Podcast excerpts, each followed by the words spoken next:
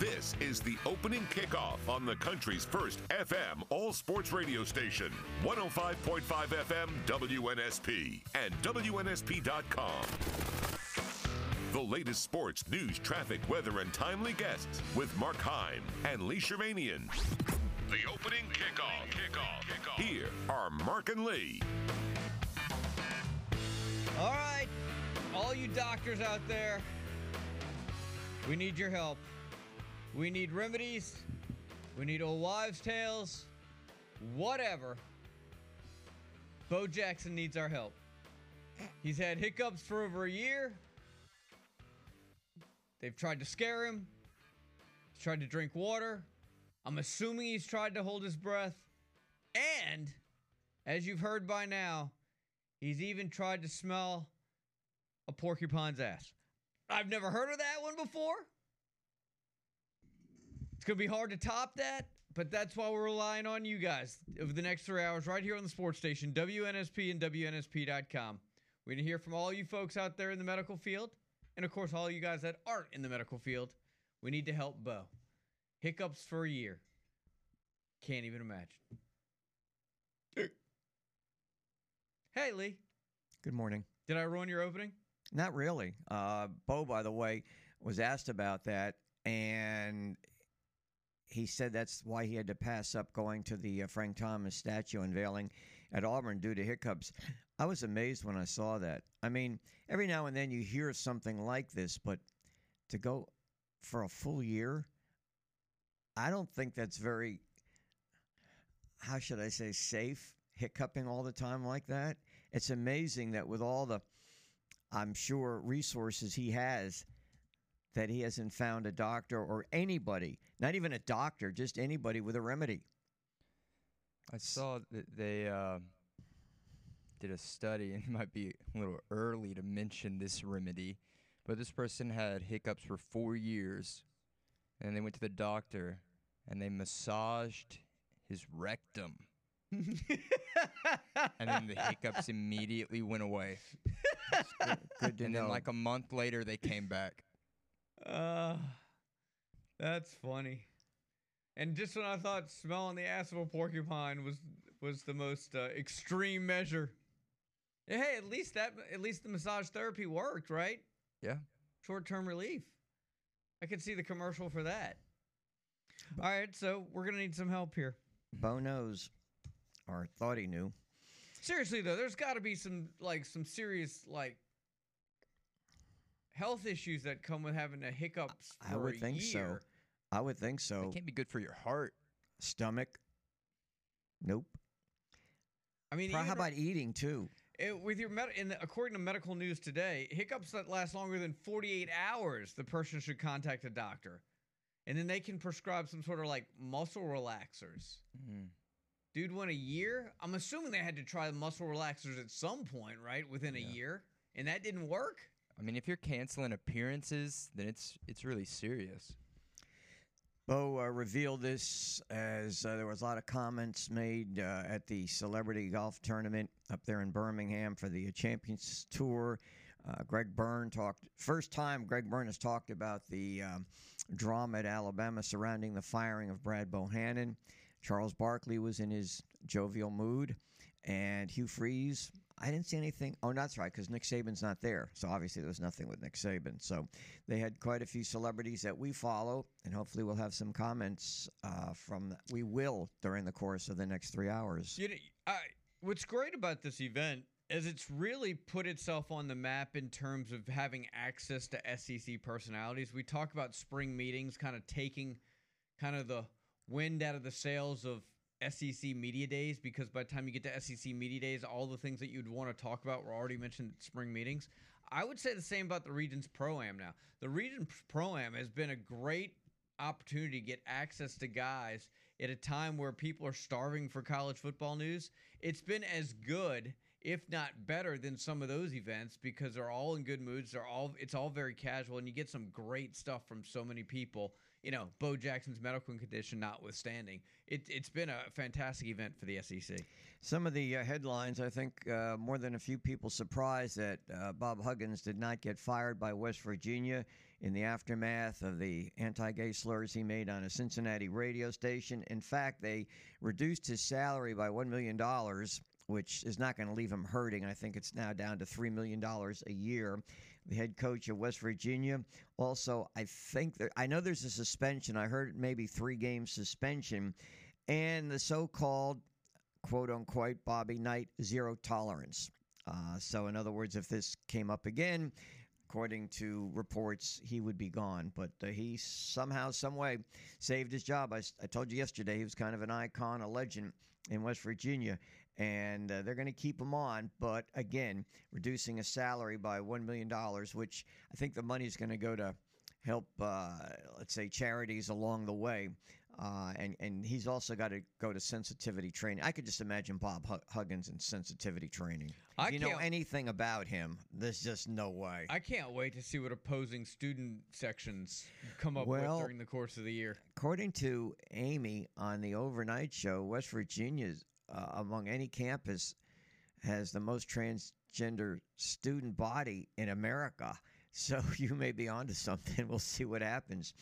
But Greg Byrne did talk yesterday. They finally corralled him. He had not talked about the firing Brad Bohannon, and he said to his knowledge, as the investigation continues, no Alabama student athlete has been involved in gambling. But you know, Mark, the more I think about it, you know, we ran the story about Iowa and Iowa State. I'm sure that all around the nation there's athletes on this online gambling, FanDuel, DraftKings, whatever. They just, you know, who's going to be out there that's going to be investigating this or bringing this to the attention? So, and I'm not saying any of the Alabama baseball players are. I don't know. I don't have any idea. But Byrne says, to his knowledge, nobody has been, you know, let's say, finger-pointed as being involved except for Bohannon. And then he went on to say, he has a long dissertation about gambling and, you know, where things stand now with the gambling and the NCAA, and he gave this long expose and so forth. But and he also talked about some of the things going on at Alabama, which obviously haven't been too good on his watch. Some of the other things, of course, we talked about the schedule, the NFL schedule. We'll get into that more later on today, but more so tomorrow, because the full schedule comes out today, and I think you pretty much covered everything. The only thing that was added was the first game ever on Black Friday, and that's the Dolphins and Jets. They're actually going to go on a game on the day after Thanksgiving, which is usually a college football day. Yeah. Actually, as of 4 minutes ago, the Chiefs will play the Lions to open the season on Thursday, September 7th. Oh, that's... so there you go. It's not a thriller. Chiefs and Lions will kick off the NFL season on a Thursday night. How about that? The Lions getting prime time. Yeah, that is very rare. Very, very fighting rare. Stephen Roots. The Chiefs, by the way, will be going to the White House June 5th. They have been invited as a Super Bowl champ. Last year's champ did not go. Chiefs are going. Big concern in the Lakers-Golden State game is both the Knicks and Golden State staved off elimination on their home court, forcing Game 6s tomorrow night. But Anthony Davis had to leave the game with an elbow to the head. According to reports, like I said, he did not suffer concussion. And his status, not really known for tomorrow night's game. Obviously, the Lakers need him if they're going to win a Game 6. But a real surprising stat in the game yesterday, Draymond Green had 20 points in the game. It is the first time since 2017 that Green has posted back-to-back 20-point games in postseason. And when he gets 20 or more over the years, whether it's regulation or postseason, Golden State is 43-10. He had a huge game. Curry didn't shoot well, but he led the team in scoring with 27. And a team that really didn't shoot well, the Chicago Bulls, they were atrocious in the first three quarters, couldn't hit anything. And the Knicks were able to win that game and force Game 6. The Heat didn't shoot well. All right, so we got a lot going on here. We got a great lineup for you today as well. Ronaldo Jackson over at LaFleur, he the football coach, he's going to join us at 6:30. I'm sure you've seen by now. Stadiums are up, guys and girls. Brand new stadiums. It's a very cool time for high school sports or high school football in our area. We have another, your final chance at some South Alabama baseball tickets today. We'll do that in hour number one, give you guys a chance early in the morning to win some tickets. Paul Feinbaum will join us at 7 o'clock. Eli Gold set for 7:30. And, well, I'll let you announce. You did the heavy lifting. Who's joining us at 8 o'clock today, Lee?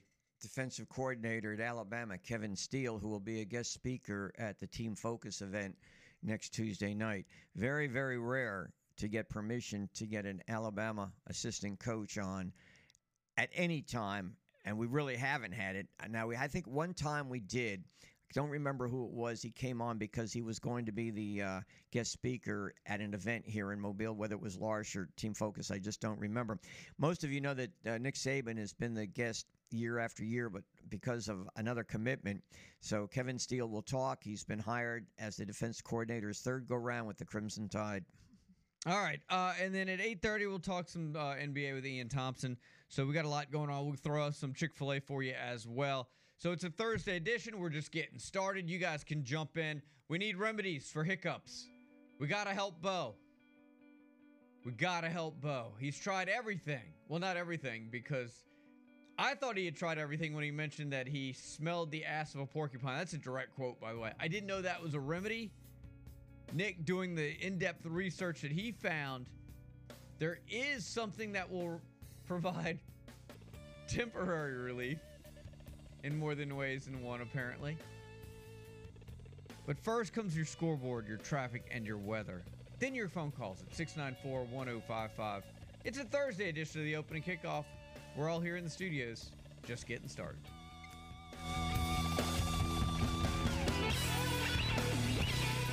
This is George Pata, bench coach of the Houston Astros, and you're listening to WNSP. We tell our coaches, our staff, we tell our student athletes, when you're at Alabama, that light is bright. And when they make a mistake, a lot of people are going to be paying attention to it. We're very fortunate for the passion and the enthusiasm of our fan base. It's one of our absolute strengths. But with that comes... All right, welcome back in. 6:22. I believe that was Alabama AD Greg Byrne yesterday at the Regions Pro-Am in Birmingham. His first comments, at least publicly, since the Alabama baseball gambling scandal. I guess we can classify it as a gambling scandal. Anytime a coach gets fired, for sure. And he was asked directly, were any student athletes involved? And Byrne says, to my knowledge, no. The investigation continues. You guys can jump in. By the way, I went to fact. Not that I don't trust Nick. It's that I don't trust Nick. So I did fact check his comments about a remedy for hiccups, and it does indeed look like a rectal massage does provide temporary relief. Unfortunately, when you Google such things, it also shows you or tells you how to give a rectal massage. So if you're really that interested, I suppose you can ask me in the app, and I will share that information with you. You'll give the step-by-step. There are just some things you don't need to know in life, and I'm pretty sure, unless my name is Bo Jackson, I don't need to know that. Hey, the other thing we wanted to talk about, too, DraftKings coming out with their over-under. And there's the pivot. Yes, to SEC. You don't want to talk about rectal massages? Probably not. No, I don't. It has some medical. It has some We're medical benefits. People. Could help millions of people out there with. Well, I'll tell you what. Why don't you give them? Since you're an expert on this, why don't you give your number out and they can call you off the air? How's that? All right. Let me see what your number is here. 251. Oh, you don't even know it yet? No, you see, because remember in phones you can put names in. I see. See, I type in Lee. Or maybe get that number out. If you need any info. On the massages. 251. I'm not the one telling people how to go about it. Does it start with a 7? It does start with a 7. Anyway. All right, guys, only 6 more numbers to guess. You can do it. DraftKings Sportsbook. Yeah. Over-unders. Yeah. You want to do some now or hold off? Do I have a choice? No. Why are you asking me? Georgia, 11.5. Are you asking me whether or not I would go the over-under? That's the way we do it. Yeah, that's the way we do it. I know you can't get your mind off the posterior, but try to. It's not really specifically if you're being accurate. It's not the posterior. It's the rectum. All right, the rectum, sphincter. Yeah, those are words I didn't think we'd say in the first 2 segments here. God bless Bo Jackson and the porcupine. Over. Oh, you're going over? I'm looking at the schedule actually. I mean they're going to be favored. This is the Alabama argument that you have every year this time of year, right? They're going to be favored in every game, so I think you have to go over. This is regular season only. This doesn't count the SEC. Correct. And I just don't. Other than, I mean, they have the game in Knoxville, which might prove to be a potential hurdle. But other than that, I think people. It's just like Alabama every year. People are blaming them for not having a really tough non-conference schedule. They're going to be favored in every game, so I think you have to go over. I'm going under. Ooh, so they're losing. Who are they losing to? I don't know, but I'm just thinking they don't come back with an established quarterback or anybody who's had appreciable action. I'm just not. Look, Georgia's going to have a really good year, and their schedule is very favorable. I just don't see them going 12-0. It's hard to pick a team to go 12-0, so I'll go under on that. Probably give them 11 wins. Not that hard. I did it. You didn't guarantee it. I did not. Do we have a phone call? We do. All right, let's see if this is about hiccups or football. Go ahead, caller. Welcome to WNSP. What's up, Mark? You got Elvis here, buddy. How's it going? Hey, Elvis, what's shaking? Hey, I didn't go to medical school, but I did used to get hiccups pretty regular. Okay. And something that has never failed to stop them, for me anyway, is to take a spoonful of sugar. Okay. Like a pretty good heaping spoonful of sugar and just swallow it, and it stops immediately. So, I don't know. We'll get that. Yeah. It always worked for me many times. Appreciate it, Elvis. We'll have to send that. We'll have to get that to Bo. Yeah. A spoonful of sugar. Yeah. All right. Very good. Hey, man. Thank you. All right. I'm gonna write that down.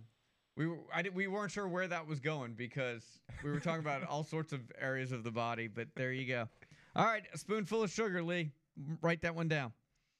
All right, so if Georgia's not losing or is losing, what do you think about Alabama in their 10.5? Tricky, because I was looking at 10 wins for sure. I just think that Alabama's going to rebound with all the stuff that's being said. That I still think they have it in them. Again, no experience really at quarterback, 2 coordinators.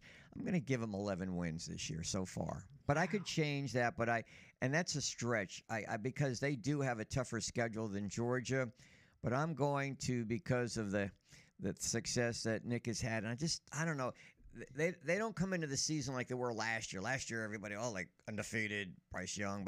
And they don't have that going for them. They don't have the pizzazz going for them, the quarterback. But I just think that because that's the element to me, that Nick is like, okay, you don't think I'm going to get it done, and you think I'm no longer really, really good? I'll get it done.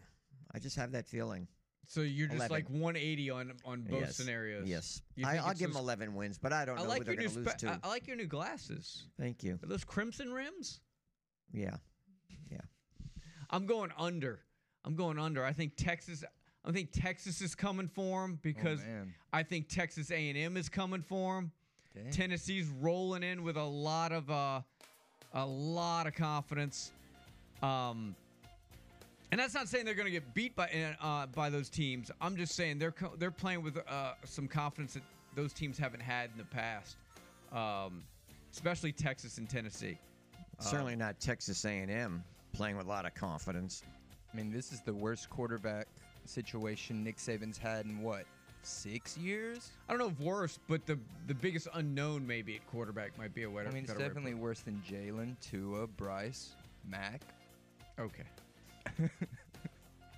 Fair enough.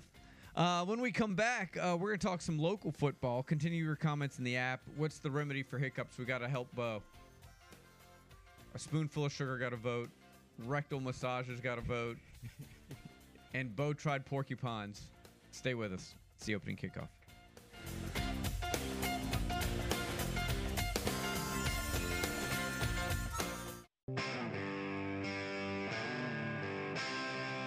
Life's not easy, you know. I mean, it's an unrealistic expectation if you think you're not going to have four quarterbacks. And obviously, TJ leaving, we had to get another one. And I'm not going to go into the season, nor will I next year or the year after. I mean, we're going to sign four quarterbacks, and every single year it's going to be a competition. So if we can't handle that, then at any position, at any team, I mean, I don't think we're the only team that's taking.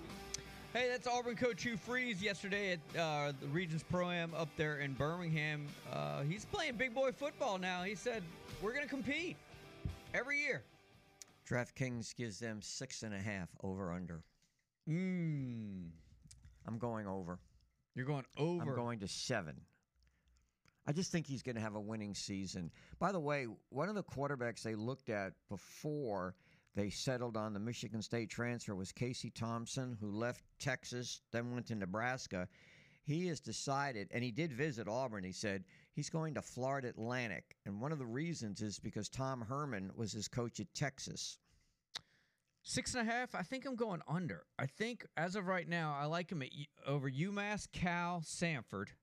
They're dropping A&M, Georgia, LSU, and Ole Miss. I think they get Mississippi State and Vanderbilt. And New Mexico State. I think they get to 6. Maybe they get Arkansas. They get the 4 non-conference wins, okay? Their toughest looks to be like California, if and I don't know how tough that is. So that means they only have to win 3 conference games out of the 8. You just mentioned Vanderbilt. A&M, Georgia, LSU, Ole Miss, Mississippi State, Vanderbilt, and Arkansas. Yeah, I think they'll win at least 3 of those. All right, we've had some good local good local stories coming out this week, and among them, the dedication of new high school stadiums, LaFleur being among them. Ronaldo Jackson's the head coach at LaFleur. They had the dedication yesterday. They have a spring football game coming up this Saturday. Ronaldo, good morning. How are you today? Hey, good morning, Lee. How you doing, man? Wonderful. Thanks for having us on. Thank you. How did it go with the dedication? Man, the dedication was beautiful, man. It was great for the community. We had our stakeholders out, central office reps, man. It was just a great day for Thomasville as a whole. Talk about the stadium, the amenities, and how this is going to benefit your program. Man, the stadiums are definitely first class.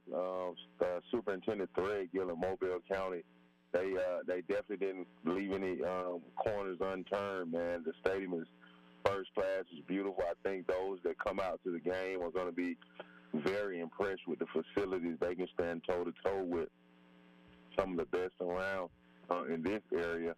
And, man, just the impact that it'll have will spill beyond football because we'll have community events in the stadium. We'll have spring sports that take place in the stadium and also opportunities for our feeder middle school to host some of their games in the stadium.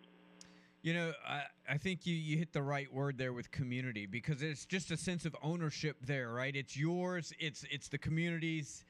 There's a pride that goes into that. I mean, I seeing some of what that stadium look like, I mean, I'd want to have some of my classes during the day out there. I just want to, it's like having that new toy that you're being asked not to play with now until later in the Christmas night. Like, you just want to get in there and get going.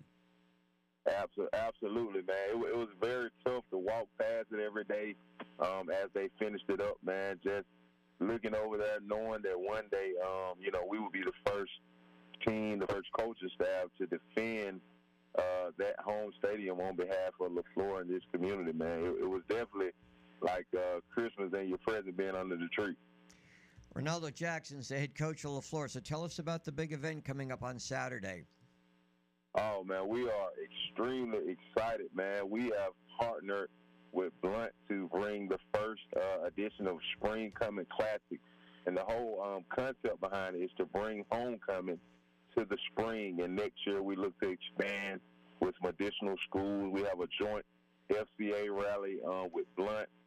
It'll be tailgating. It'll be it'll be just great to bring back the rivalry of Blunt and LaFleur, man. We're excited to see how our kids have improved in electric atmosphere.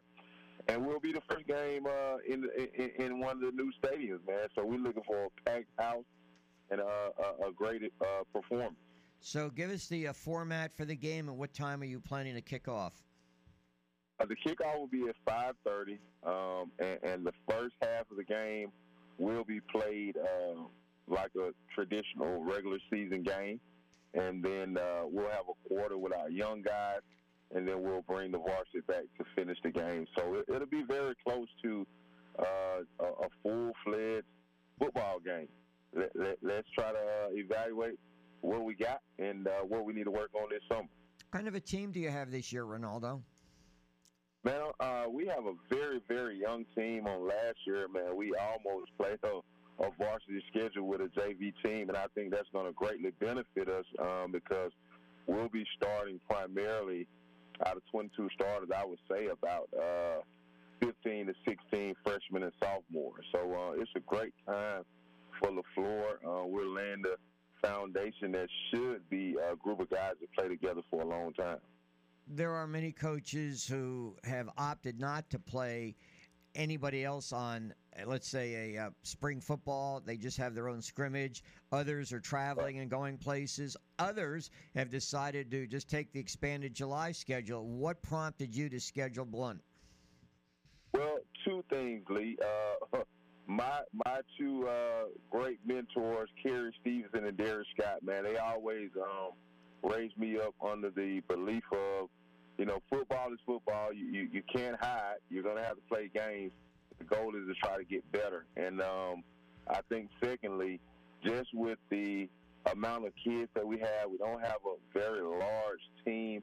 So I don't think we can afford to, with inexperience, I don't think we can afford to take off a spring and show up in the fall and try to get better. So Blunt, man, Coach Nelson is a great coach. We know the team will be sound. So it's a good measuring stick for us to see if our kids have grasped some of the improvements we try to implement this spring. You said you don't have that many. What's the roster size now at? We're up to about 45, man. Our goal is to dress between 55 and 60 in the fall. We finished the season with 26 guys against Faith Academy last year. That was brutal. So we have those numbers up to about 45 now, and we're going to look to add about 20 kids this summer. You've been hitting the hallways trying to recruit? Yes, sir. We found a couple of guys that I think are going to help us this spring. Coach, congrats, man. It's an exciting time. Congrats on the new facility. It's absolutely gorgeous. It's going to be a lot of fun to continue to follow, and we'll be in touch. Yes, sir. Thank you so much, man, to both of you guys for everything that you do in the city for high school sports, man, and we really appreciate you. So thank you for having me on. Absolutely. Have a great week, man. We appreciate it. All right. Thank you. In the app, Mark really hates Alabama, doesn't he? I hope he gets a rectal infection next time he has hiccups. You want to borrow my crimson glasses? Yeah. See, I mean, they stave off rectal hiccups, so apparently they're worth getting a pair. What did you say that makes people think you hate Alabama? I went with the under on the what was it, 11.5? 11.5. No, 10.5 for Alabama. Just simply because I made this. First of all, it's May. Chill out. We're talking about over-unders for the upcoming season with a team that, as Nick pointed out, has the worst quarterback situation it's had in 6 years. We talked about three teams that are gunning for them, two of which have a lot more confidence this year than they did last year. And you got two new coordinators, one of which, you know, me being an Alabama hater, Lee decided to go ahead and get one on today. Kevin Steele is going to join us at 8 o'clock. So, man, chill out, guys. What SEC teams would you say are better than Alabama right now this upcoming season? Georgia. Does that make me an Alabama hater? Is that it? That's the only one? Potentially Tennessee, I guess. I think, you know, it's— What about them losing Hendon Hooker? Yeah, well, that's just it, right? Bother. So it's one thing to get to the top, but what do we know about Josh Heupel and his ability to keep a program like Tennessee on top? We always talk about how the easy part's getting to the top, and that's not saying it's easy. It's easier, but maintaining that level of excellence is going to be difficult. So that's why I hesitate to put Tennessee in that category. You know, the one that really surprises me only because of their past, Florida. Who would have ever thought over under Florida 5.5? That's right next to Vanderbilt. That's how the fortunes of Florida football have sunk when you're trying to figure out, can Florida get to 6 wins? What's going on down there in Gainesville? They fell off. The rhetorical question. Let's see. Florida's got Utah, McNeese, Tennessee, and Charlotte. So you're looking at a 3-1 start. Kentucky. And 2 more. Kentucky. Wait a minute. You said a 3-1. Utah's going to be tough. Who else? They're going to be Utah, McNeese, and Charlotte, and they're going to lose to Tennessee. Okay, so I'm not giving them a win over Utah right now. You're not? Nope. Okay. You're going to have them beating Tennessee? Where's that game? That's in Gainesville. They're going to win that. No, I don't have them beating Tennessee right now. Again, when so I you get gotta down, go in 2-2. Yeah, when I get down to the spring meetings, I may change. You get to talk to some of these coaches to see what they have. I don't know what Florida really has coming back. You know, they, from a quarterback standpoint, they're shaky. They've brought in that Wisconsin graduate student. I don't know how thin they are on the offensive line. Those are things that I just don't know enough about. But to see Florida at 5.5, incredible. I wonder what Steve Spurrier would say to that. Because when he was there, it was like, what, 10.5, 11.5? Yeah. Where's Urban Meyer at? Fox. What club is he in right now, and how can we get him out of there and get him back down to Florida? Yeah. You think they'd take him back? I don't think he'd come back. They might be like, you got to bring Tebow. Yeah. To keep you in line. If, and we know he doesn't want to get back into coaching. He said that. But if he did want to get back into coaching, would Florida or Ohio State take him back? No. I think Florida would. I don't think so. I think he may have lost credibility and respect. But he went. He left the. Yeah, it's true. But I don't think Florida would take him back. So did Bob Huggins. He's still coaching. Is he winning though? Yes. I don't even know. Is he? Yeah, he's 69% winning percentage in basketball. It's pretty good. What did he do this past year? Don't know. They were in the NCAA tournament. I remember that. Well, that's pretty good. Huggins has been a winner. That's why he's still there. Let's see. West Virginia. I'm just a Googling machine. That's 21-22 season. They were 4-14 in conference, 16-17 overall. I'm assuming he had a better year last year. Scintillating radio as you sit there and stare at me as I watch, as I look for it. All right. What are the other over-unders, Lee? Yeah, Lee, what are the other over-unders? Did anybody give me Florida yet? 5.5? Oh, you want an answer? I didn't get the rest of the schedule. Okay, so Utah, McNeese, Tennessee, Charlotte. I'm going to say 3-1. They're either going to beat Tennessee or Utah. They're going to surprise one. All right, Kentucky and Vanderbilt. They might be 5-1 or 4-2. I'm going 4-2 at that point. South Carolina and Georgia. 5-3. No, I think they lose both of this. Is South Carolina good this year? I don't know, but okay. They do have, in essence, a quarterback that probably could be very good, and that's Spencer Rattler's back. Had some very good games at the end of the season. Took them a while to get going. This, to me, could be the surprise team. They're 6.5 over-under. So right now it is very hard to evaluate South Carolina. Spencer Rattler feels like that guy that's been in college now for like 8 years. Yeah. All right, so let's call it 4-4 at this point. So I mentioned Georgia, right? Mm-hmm. Okay, so then there's Arkansas and LSU. 5-5. And then Missouri, Florida State. They may get Missouri. They're not going to get Florida State right now. I mean, they might win 6 or 5 games. And what was the line? 5.5. I'm going to go over on Florida to 6. You're going over. Yep. I just feel like a organization that size and with that much history, I feel like they can't allow themselves to only win. I would say if they only win 5 games, Billy Napier would be on the so-called hot seat. Bring back Urban. That's all I'm going to say. All right, we'll get to some of these on the other side as well. I want to tell you about Medicare Insurance Advisors, ladies and gentlemen. Founded back in 2012, the focus is being community resource for the senior market.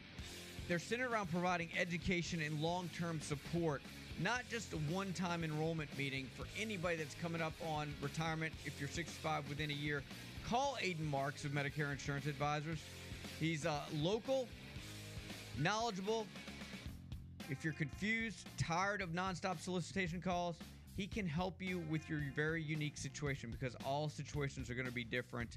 Whether you have Medicare, need Medicare, maybe you have VA benefits, or maybe you're still got health benefits through your job, he can help you. Give him a call.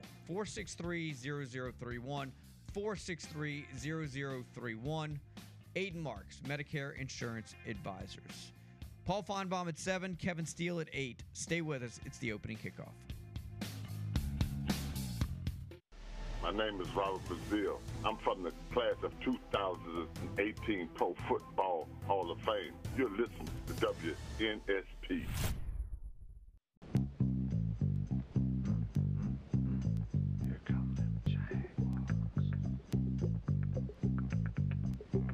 Look at them Jaguars, look at them Jaguars, love the way they play that game.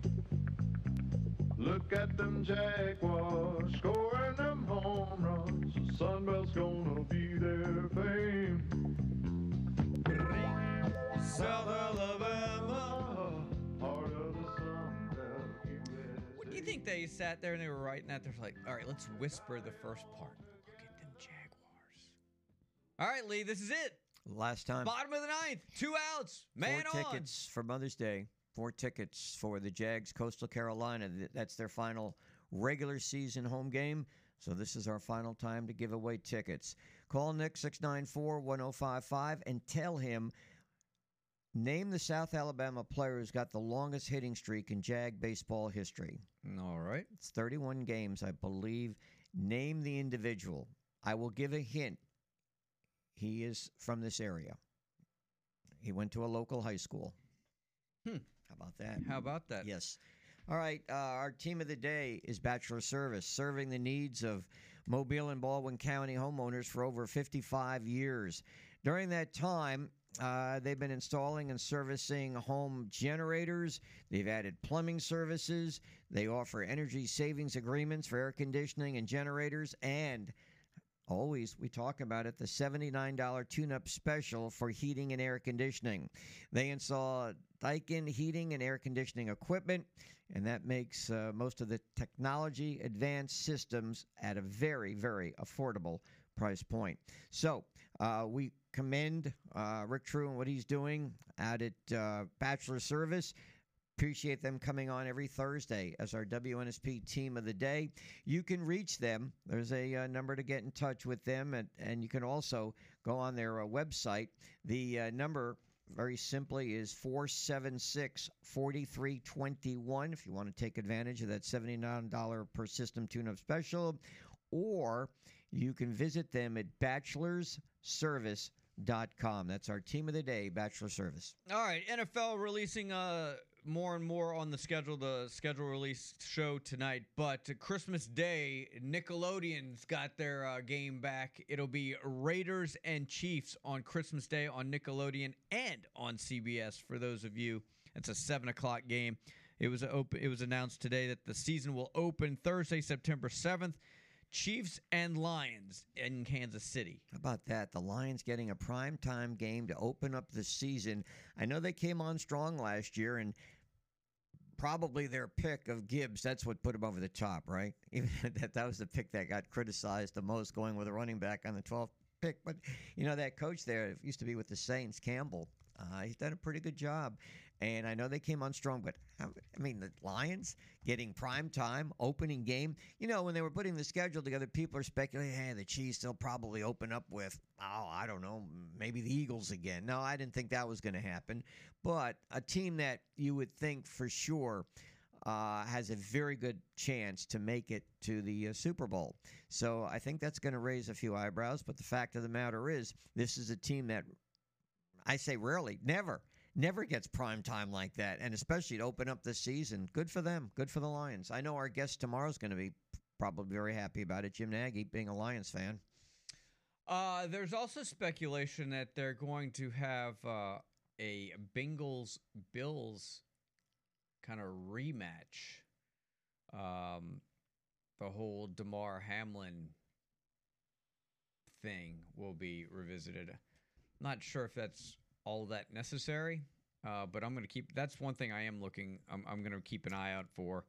There's been some talk about those two guys or those two teams getting back together the NFL, in the same location too. NFL's I might add. Amazing. Like from they started. I mean, usually when schedules come out, it comes out all at once. NBA schedule, Major League Baseball, and they just issue it, you know, as a release. Not the NFL. They've got 7 networks that are releasing dribs and drabs of the schedule, and now we've mentioned 2 of the Christmas games. They're having 3. You mentioned the one on Nickelodeon. We mentioned one yesterday, Eagles and the Giants. And their big special is tonight on ESPN2, a 2-hour special. Yet, most of the stuff's probably going to be out by then. And I've made this very clear about holiday games. I want games on. I just don't want my team on. I know that sounds counter to what most people would think, but I love watching football during the holidays. Thanksgiving, Christmas, it's great, right? Give me an NBA. Just don't give me my team because I want it to be a compliment to my holiday. I don't want it to be my holiday. Well, the Saints, I don't think right now you have to worry. I haven't heard them mentioned at all. Now, they'll get a primetime game, but things have changed up. For instance, on Thursday night, it was always like you could only be on once. Now, because of the so-so schedule and the fact that some of the games were duds, now you can get on as many as 2 times on a Thursday night game, although I would think most teams don't want to, but they have no choice. So every team will be on prime time at some time with Monday Night Football, Thursday Night Football, Black Friday, Christmas Day, and so forth. But right now, that's what surprised me about the Lions, that they get this game to open up the season with Kansas City. I haven't heard yet anything about the Saints being off that traditional Sunday 1 o'clock or noon start. But they'll get it. They'll get a couple of games in there, but not as many as they used to when they had Breeze at quarterback. When we come back, Paul Feinbaum will kick off hour number 2. We'll ask him the important questions. How do you ward off hiccups? Among other things, the over-unders are out for the regular season for a lot of the SEC teams. Auburn sitting at 6.5 for those just joining us. Alabama at 10.5. Georgia at 11.5. In fact, not all teams have their over-unders out, but other than Georgia and Alabama, the only other double-digit win totals out there for the regular season, Florida State, Michigan, and Ohio State. They're probably about 70. I think FanDuel did about 70 teams. There's only 5 with double-digit win totals at this point. We'll get to it all. Eli Gold in hour number 2, and Kevin Steele joins us at 8 o'clock. It's going to be a good one. Continue with your comments in the app. You can be listening to us on our app, Sound of Mobile app. Coming back with hour number 2 next, right here on the sports station, WNSP.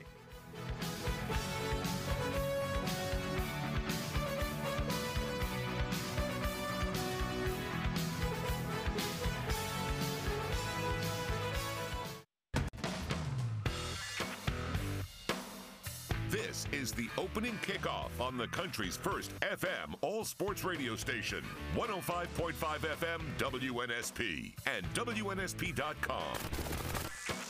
The latest sports, news, traffic, weather, and timely guests with Mark Heim and Lee Shermanian. The opening kickoff. Here are Mark and Lee.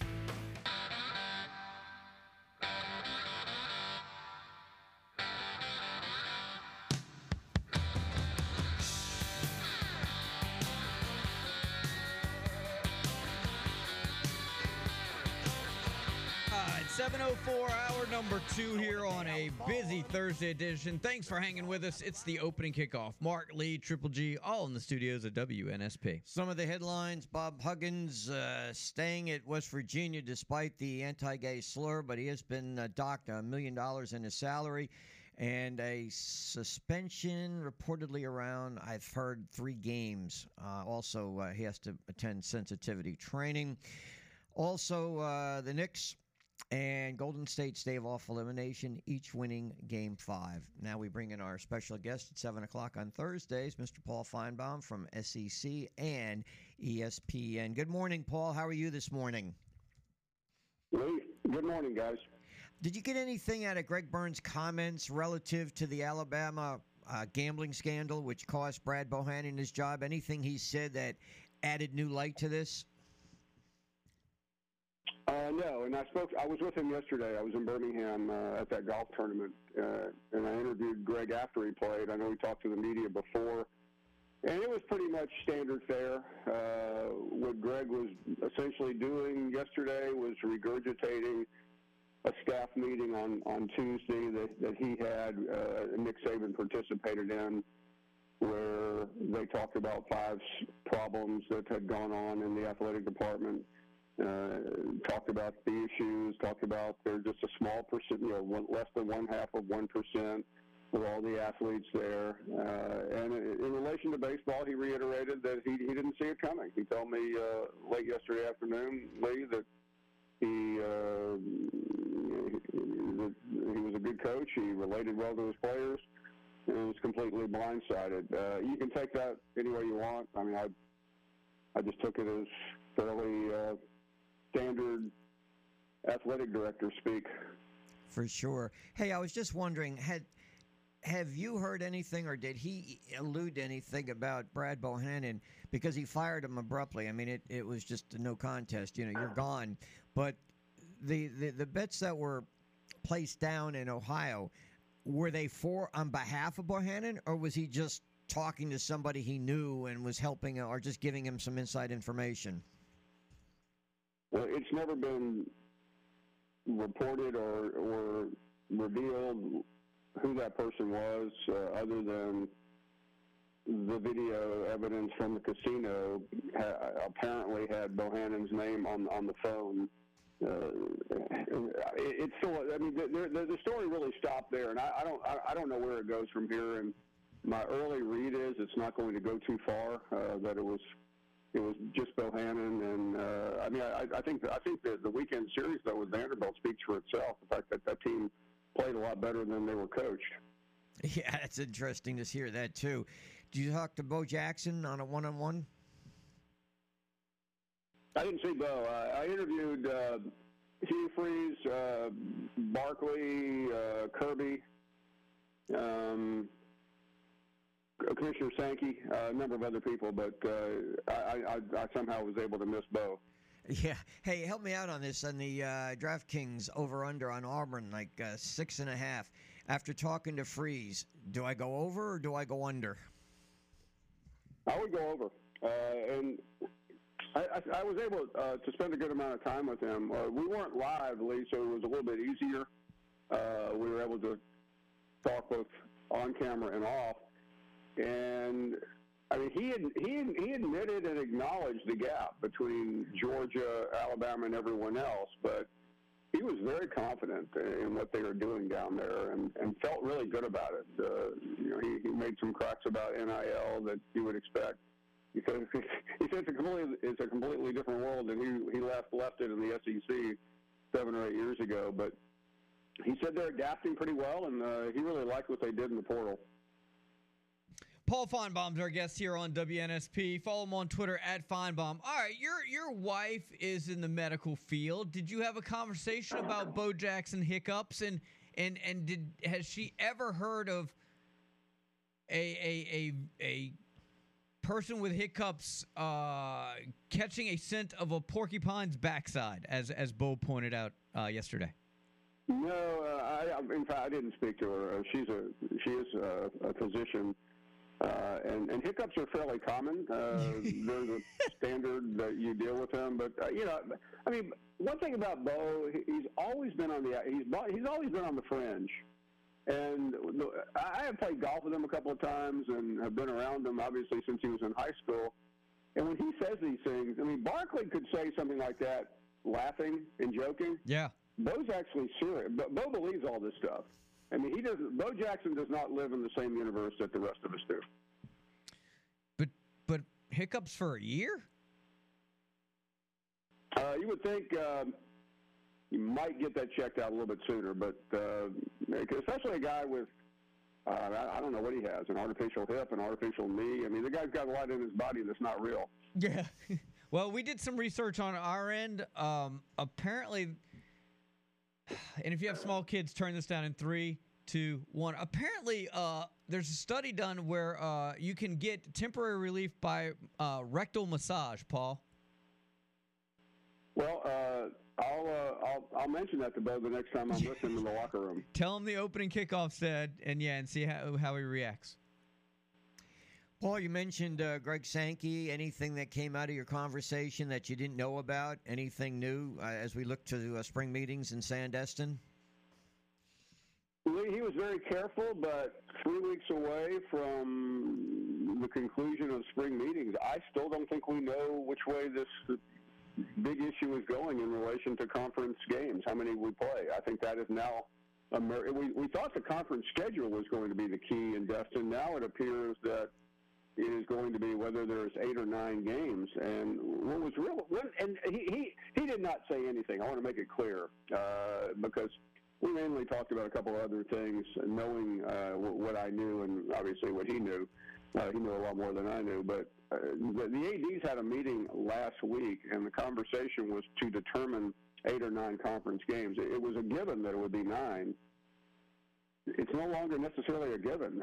And what's interesting is that Saban and Alabama appear to have gone, after waving the flag for 15 years for 9 games, Alabama now seems to be leaning toward 8, which is really if indeed that happens. Now, it hasn't happened yet. This is just pure speculation, but that would be a major shift. Yeah, and would that be because of the teams that perhaps they would have to face each year? Yes, this is scuttlebutt, but Lee, what else can you get at a golf tournament? The scuttlebutt is, and Nick Saban is very unhappy with the 3 opponents that they have. Obviously, you knew it was going to be Auburn, and I think you assumed it would be Tennessee, but I don't think he liked the idea of LSU being on there. And you would think if any coach would be the most concerned, Hugh Freeze having to face Alabama and Georgia every year. Yeah, I would agree, and I can't tell you how many times going back 10, 12 years that Nick Saban was the only coach in the SEC saying we need to play 9 conference games, and now why has he shifted? It didn't get a lot of attention. Kirby Smart made a sly comment about it, but Nick Saban was not at this golf tournament, and that's the first time since he arrived in 2007 that he has not played. And I know he was in town on Tuesday, but I believe that he is on vacation. And I'm not certain, but there was speculation that that he may now be out of the country. Paul Feinbaum with us for another couple minutes. So you mentioned Greg Byrne earlier. At what point, or does this? I guess it's a dark cloud over Tuscaloosa here, especially the athletic department. The number of issues that he's had to deal with here recently, most recently with the baseball stuff. But at what point does this come back on him? And does he? You talk to him. Does he is he aware of the potential blowback on him personally? I can assure you he's aware of it. I don't think he has missed some of the comments made here and elsewhere. That I can confirm. I can't confirm much else to you, but I can confirm that. I know that for a fact. I've known Greg a long time, and I'm giving you just an observation here.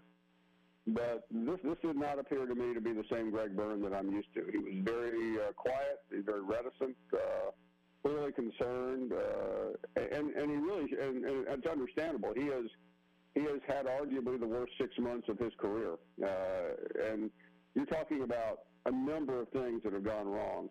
I'm not really putting Alabama not making the SEC championship or the playoffs on him. That is under him, but that's not really what I'm referring to. I'm referring to the entirety of the Brandon Miller situation. Yeah.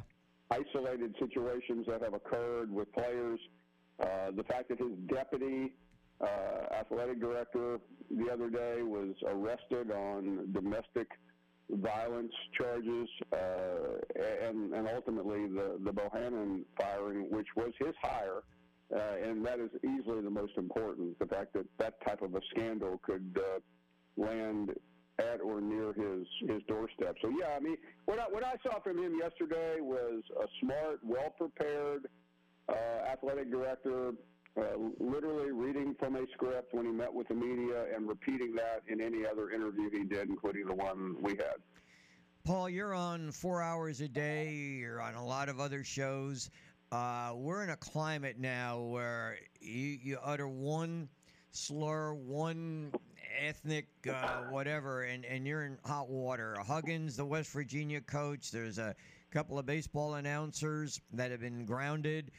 John Anderson was called down because of a comment made by to a hockey player who is from a I guess the Dakota tribe. I'm curious, do you ever give much thought to this when you're on the air anymore? I mean, is it different than when you first started out as far as being more careful or reticent to say certain things? Well, the world has changed a lot, Lee, and what you might have said years ago, and was not malice, but just saying inadvertently, now is a lot more important because of the mediums that we have disseminating all this information. Yeah, if you sit in front of a microphone or behind a microphone or look into a camera any day of the week, you better be concerned. And I'm always thinking about it. And not only am I thinking about what I say, as you guys well know, you do a talk show. We are equally concerned about what is said by the callers, because there are certain things now that could have passed years ago that simply will not pass now. I think every case is a little bit different. When somebody says something completely inadvertent and it comes out the wrong way, and I've been there before, and I know you guys probably have as well, I'm a little more sympathetic than to someone who has a 40-year track record of being a bully, of saying insensitive and offensive things like Bob Huggins. I mean, that whole situation was outrageous. He should have been fired. I mean, he knew what he was saying. He was purposely saying things. He was castigating a religion. He was castigating people's activities and behavior. And he didn't just accidentally say it. He said it over and over again, and with malice. Paul, we always appreciate the time, man. I'll say this about the Regions Pro-Am, and I would think that you would agree. You know, we talk about certain things on the calendar. We always looked at SEC meetings, right? SEC media days. We've said that the spring meetings tend to kind of take their thunder away because it's another opportunity to get these guys in a very relaxed atmosphere, and all the topics that we normally talk about at media days is usually talked about at spring meetings. I'd say the same thing about Regions Pro-Am, man. It's a great opportunity to get a lot of SEC-type personalities in a very relaxed atmosphere. A lot of content there. It's been great for the state. It's been great for the league. I know it's been great for shows like yours and ours. Yeah, it really has. We have a softball tournament yesterday and today, so we weren't on television, but we'll be back tomorrow. The interview we did with Kirby Smart was interesting because right as Kirby was walking up, Barkley showed up and said hello to me. And I'll ask you guys, and I realize we're out of time, what do you do when you're supposed to interview the top coach in the SEC and then the biggest personality in sports media shows up? Well, the answer is you talk to both of them at the same time, and it was pretty funny. It's great stuff. Hey, Paul, appreciate the time, man. Wish we had more of it. We'll talk to you next week. Have a great weekend. Thank you, guys. Yep. Paul Feinbaum, ladies and gentlemen. All right, scoreboard, traffic, and weather. Next, Eli Gold at 7:30. Kevin Steele at 8 o'clock. The opening kickoff continues right here on the sports station, WNSP. Hey, this is Jimmy Ripple from Gator Boys, and you're listening to WNSP on 105.5. I've had the hiccups since last July, and I'm getting the medical procedure done the end of this week, I think, to try to remedy it. But I'm busy at the hospital sitting up with doctors poking me and shining lights down my throat and probing me every way they can to find out why I got these hiccups. So that's the only reason that I wasn't there. Have we figured it out? Hell no. I have done everything. Scare me, drink water upside down, smell the ass of a porcupine. It doesn't work. All right, all you medical experts out there, we need to help Bo. Give us some remedies. We got a call earlier today. Apparently a spoonful of sugar, literally a huge just chunk of sugar. I'm assuming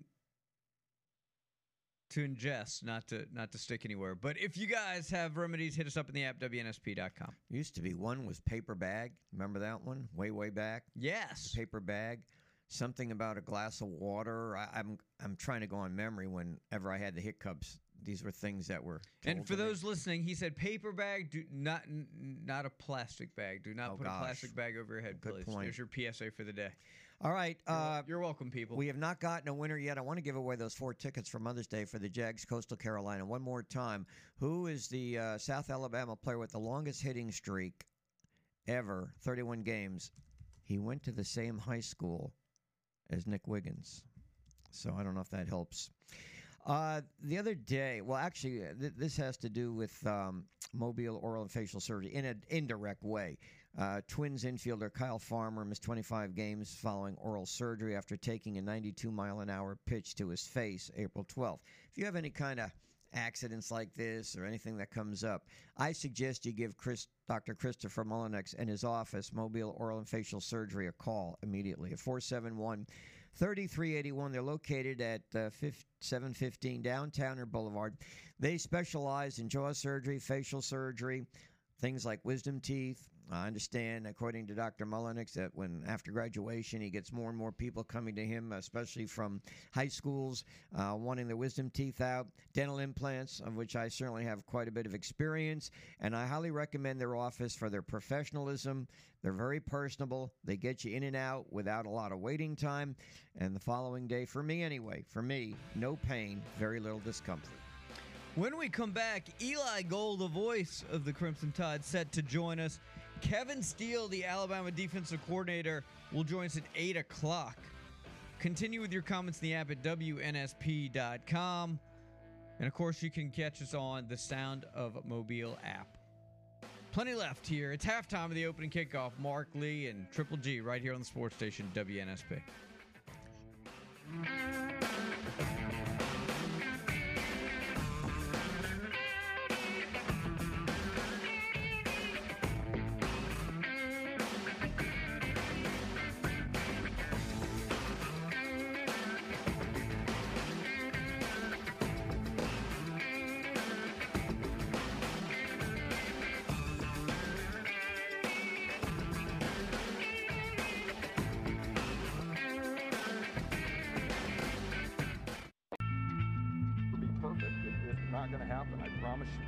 It's not possible when you have that many people combined together, but I also am very proud of what we're doing as a department, and I think our fan base is proud, and our kids should be proud, and our coaches and staff should be proud too, but we need to continue to educate and grow on what we do.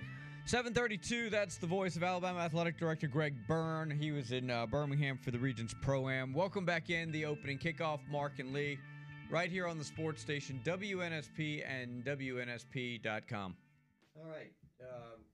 Let's, as you mentioned, that was the athletic director. Now we shift to the voice of the Crimson Tide football program, Mr. Eli Gold. Eli, welcome to WNSP's opening kickoff. Good morning. How are you today? I am well, gentlemen. How are you today? Very good. Hey, let me start out. We're expecting Kevin Steele to join us at 8 o'clock. He's going to be one of the featured speakers at Team Focus. This is his third go-round with the Tide. Have you had much contact with him over the years since you've been broadcasting? Oh, yeah. Yeah, we have. A nice guy, knows his game, knows the business. Yeah, I won't say that we've been, close. We don't go out for meals or anything like that. But, yes, he's a good man. He's been around, and he's a good man.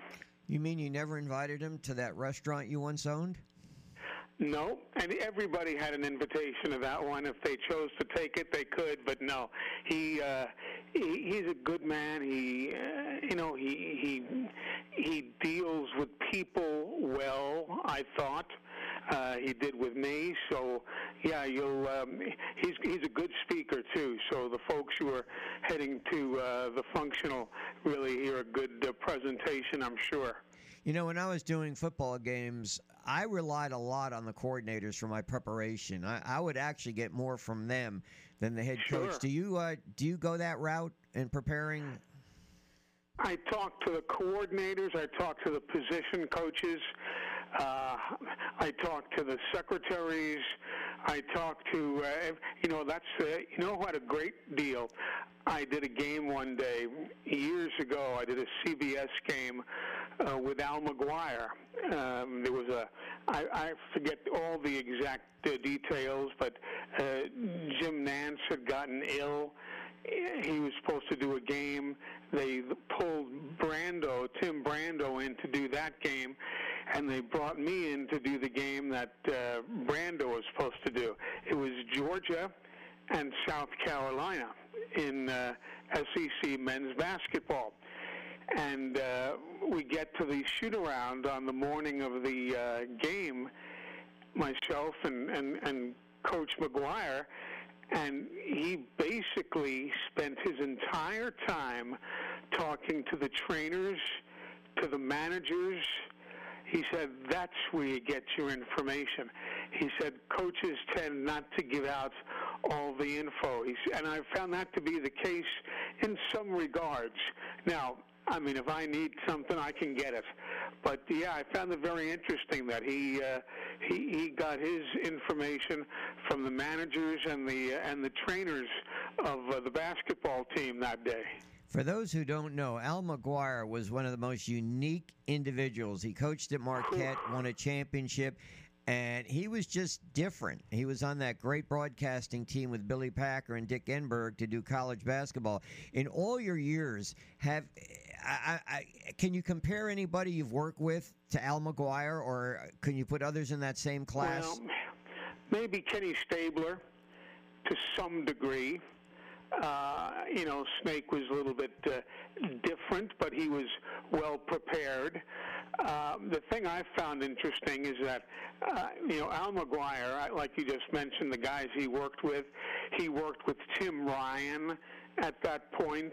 He worked with Tim Brando. And then he's working with me this one Saturday at Stegeman Coliseum.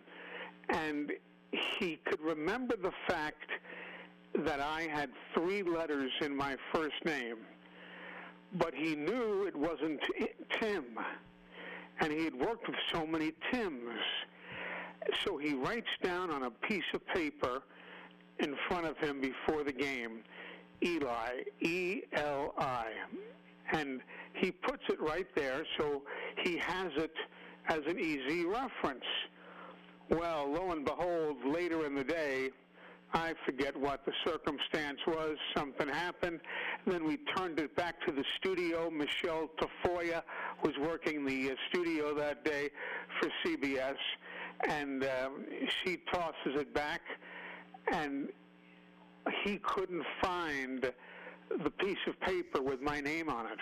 It was there, but it had gotten, shoved underneath other pieces of paper and box scores and what have you as the day went along. And he knew that it wasn't Tim, but he couldn't remember my name for the life of him. So he called me Pal, and that was the 3-letter name. And for the rest of that broadcast, I was, Pal, let me tell you this, that, and the other. It was humorous. I found it to be kind of, worthy of a chuckle. He was so funny and so unique. Eli, did you ever work with a individual and you ever get frustrated with your colleague working with you, or something they said, or Not really. I also I worked with really good, first-class, knowledgeable people, and I had no right to be upset or ticked off at anything that those people said. I mean, I'm merely a describer, as you've heard me talk about that in the past. I'm a professional describer. So, no, I didn't. Everybody was a little bit different, certainly. None of us are the same. But, no, I never really got frustrated, not at all. Hey, tell me, how's your recovery going along? Everything running like you hoped it would, so to get ready for the football season? It's coming along, slowly but surely. You know, cancer is not something to take lightly. And, the chemotherapy will knock the living crap out of you sometimes. But, I'm doing okay. Everybody's doing well. I have a PET scan, P-E-T, a PET scan coming up in about 6 weeks. And that will allow them to take one last look and make sure everything is good. And Lord willing, I'll get the clearance for, that everything is good, and I'm ready to go. I don't know if you could put a percentage on this, but when you work with Kenny Stabler, more times than not, he would try to call the play before it happened. Any thoughts on, like, was he right 50% of the time, 60% of the time? He was right more than 50. That's for sure. You know who does that is Tony Romo. Working with Jim Nantz, he does a lot of that, this would be a perfect place to use such and such and such and such. Kenny was a genius. He was a football genius.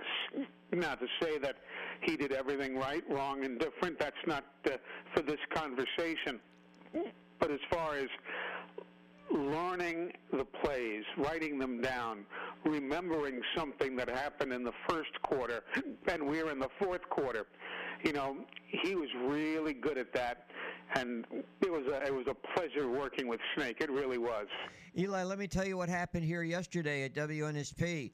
Dex Imaging installed two new machines here for us. And they didn't just have one guy rolling here. They had like two guys per machine working simultaneously. To say it was efficient would be an understatement. Hey, guys, that's what I've been telling you about Dex for all along. Whether you need something done here at the house where my office is, when I had work done, there's always one or two guys coming in. You need something taken care of. You need to get new ink. You've run out of black toner or blue or whatever it is. It's there the next day, delivered, right to your front door. And you don't have to be WNSP. You don't have to be Eli Gold. You can be anybody, big business, small business, no business. You just want to have a copier at the house. They'll take great care of you. So listen to what the guys tell you. Listen to what I tell you. You're not going to do better when it comes to business copiers, scanners, machines of that nature than Dex Imaging, DEX. That's DexImaging.com. Hey, you sound great, Eli. We appreciate the time, and we look forward to talking to you again real soon. And tell your next guest I said hello. Will do. Sounds good. All right. Bye-bye. That's Eli Gold, the voice of the Crimson Tide. David McCurve, LCM Motor Cars, will be really excited. Tell him hello. Yeah, I was thinking the same thing. Tell David hello from Eli. Kevin Steele, he was talking about, obviously, will join us at 8 o'clock. Ian Thompson on the NBA at 8:30. We've got some Chick-fil-A we got to give away still as well. And, of course, your phone calls at 694-1055. We've been talking about the over-unders for the regular season, for the upcoming season. And, of course, Bo Jackson has a little bit of a medical issue here. He's had hiccups, guys, for a year, he says. And he's tried everything. Water, how would you try to scare Bo Jackson? I'd be so scared that he'd get, reactionary and lash out. But he's tried being scared. He's tried water. He said he even tried smelling a porcupine's ass. That's a direct quote. You heard it earlier today. I didn't know that was such a thing. Nick did some research on remedies for hiccups. Do you want to share what you found? Sure. You can get a rectal massage. That is true. I confirm that. It. I don't. There. Oh, Is that what you and Lee were doing when I went to the bathroom? Confirming that? Yes. We just don't let you say anything on this show. We have to confirm it. Right. We're very thorough. Not as thorough as that massage. Everything we say on the show is backed by science. We're still trying to confirm the whole Bo Jackson porcupine thing. I can't find anything on that. But you think it was like a doctor just pranking him? It's a that seems like an awfully try it. Yeah. But that's a very specific massage too. Like, does one go to school for such a massage? Is that like a can you minor in that type of massage if you're going to major in masseusery? I don't know if I don't think you can. Yeah. I think that's probably just one of the courses you take. Yeah. For your main coursework. Does it come with a lab? It probably comes with a lab. Probably got to take a lab with that. I don't know. When I was an EMT, man, they were supposed to let, like, the other guys, like Tess, put in the IVs in your arm. I never liked doing that. Being the test subject or doing – or being the test subject for a grade. You had to, like, subject yourself to these other dimwits that don't know what they're doing. Well, imagine what they felt about you. Oh, no, I was a pro. Yeah. Was being the past tense. Yeah, don't let me put an IV in you now. Yeah. I'll probably give you like a pulmonary embolism or something. All right. Here we go. In the app, love the fact that you guys have Eli Gold on weekly again each week. You can hear he has more energy and coming through a lot more. Clearly can't wait hearing him back with the team this year. He does. He sounds a lot better. He sounds like he's getting better. There's no question if you saw the video of him ringing the cancer bell, chemo had certainly done a number on Eli. But he sounds great, so we're excited to have him back. All right, so we're going to come back. Dave McCrary, LCM Motor Cars will join us. Kevin Steele at 8 o'clock. Continue with your comments in the app at WNSP.com. And, of course, we need all you medical experts out there. What's the best way to get rid of hiccups? Apparently, Bo was all too familiar. Could you imagine a year? Are we talking about every day, once a week? That's what I can't figure out. Are we talking once a month? When you say you got hiccups for a year, I'd say it's nonstop every day, right? You're not buying it. Hiccup in that quote in that video clip we played. I thought Eli hiccuped. That's what kind of.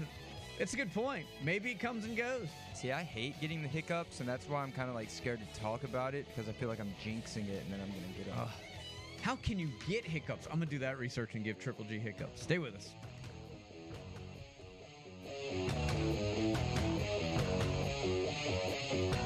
Hi, this is Monty Burke, author of Saban, The Making of a Coach. You're listening to WNSP Sports Radio 105.5 FM.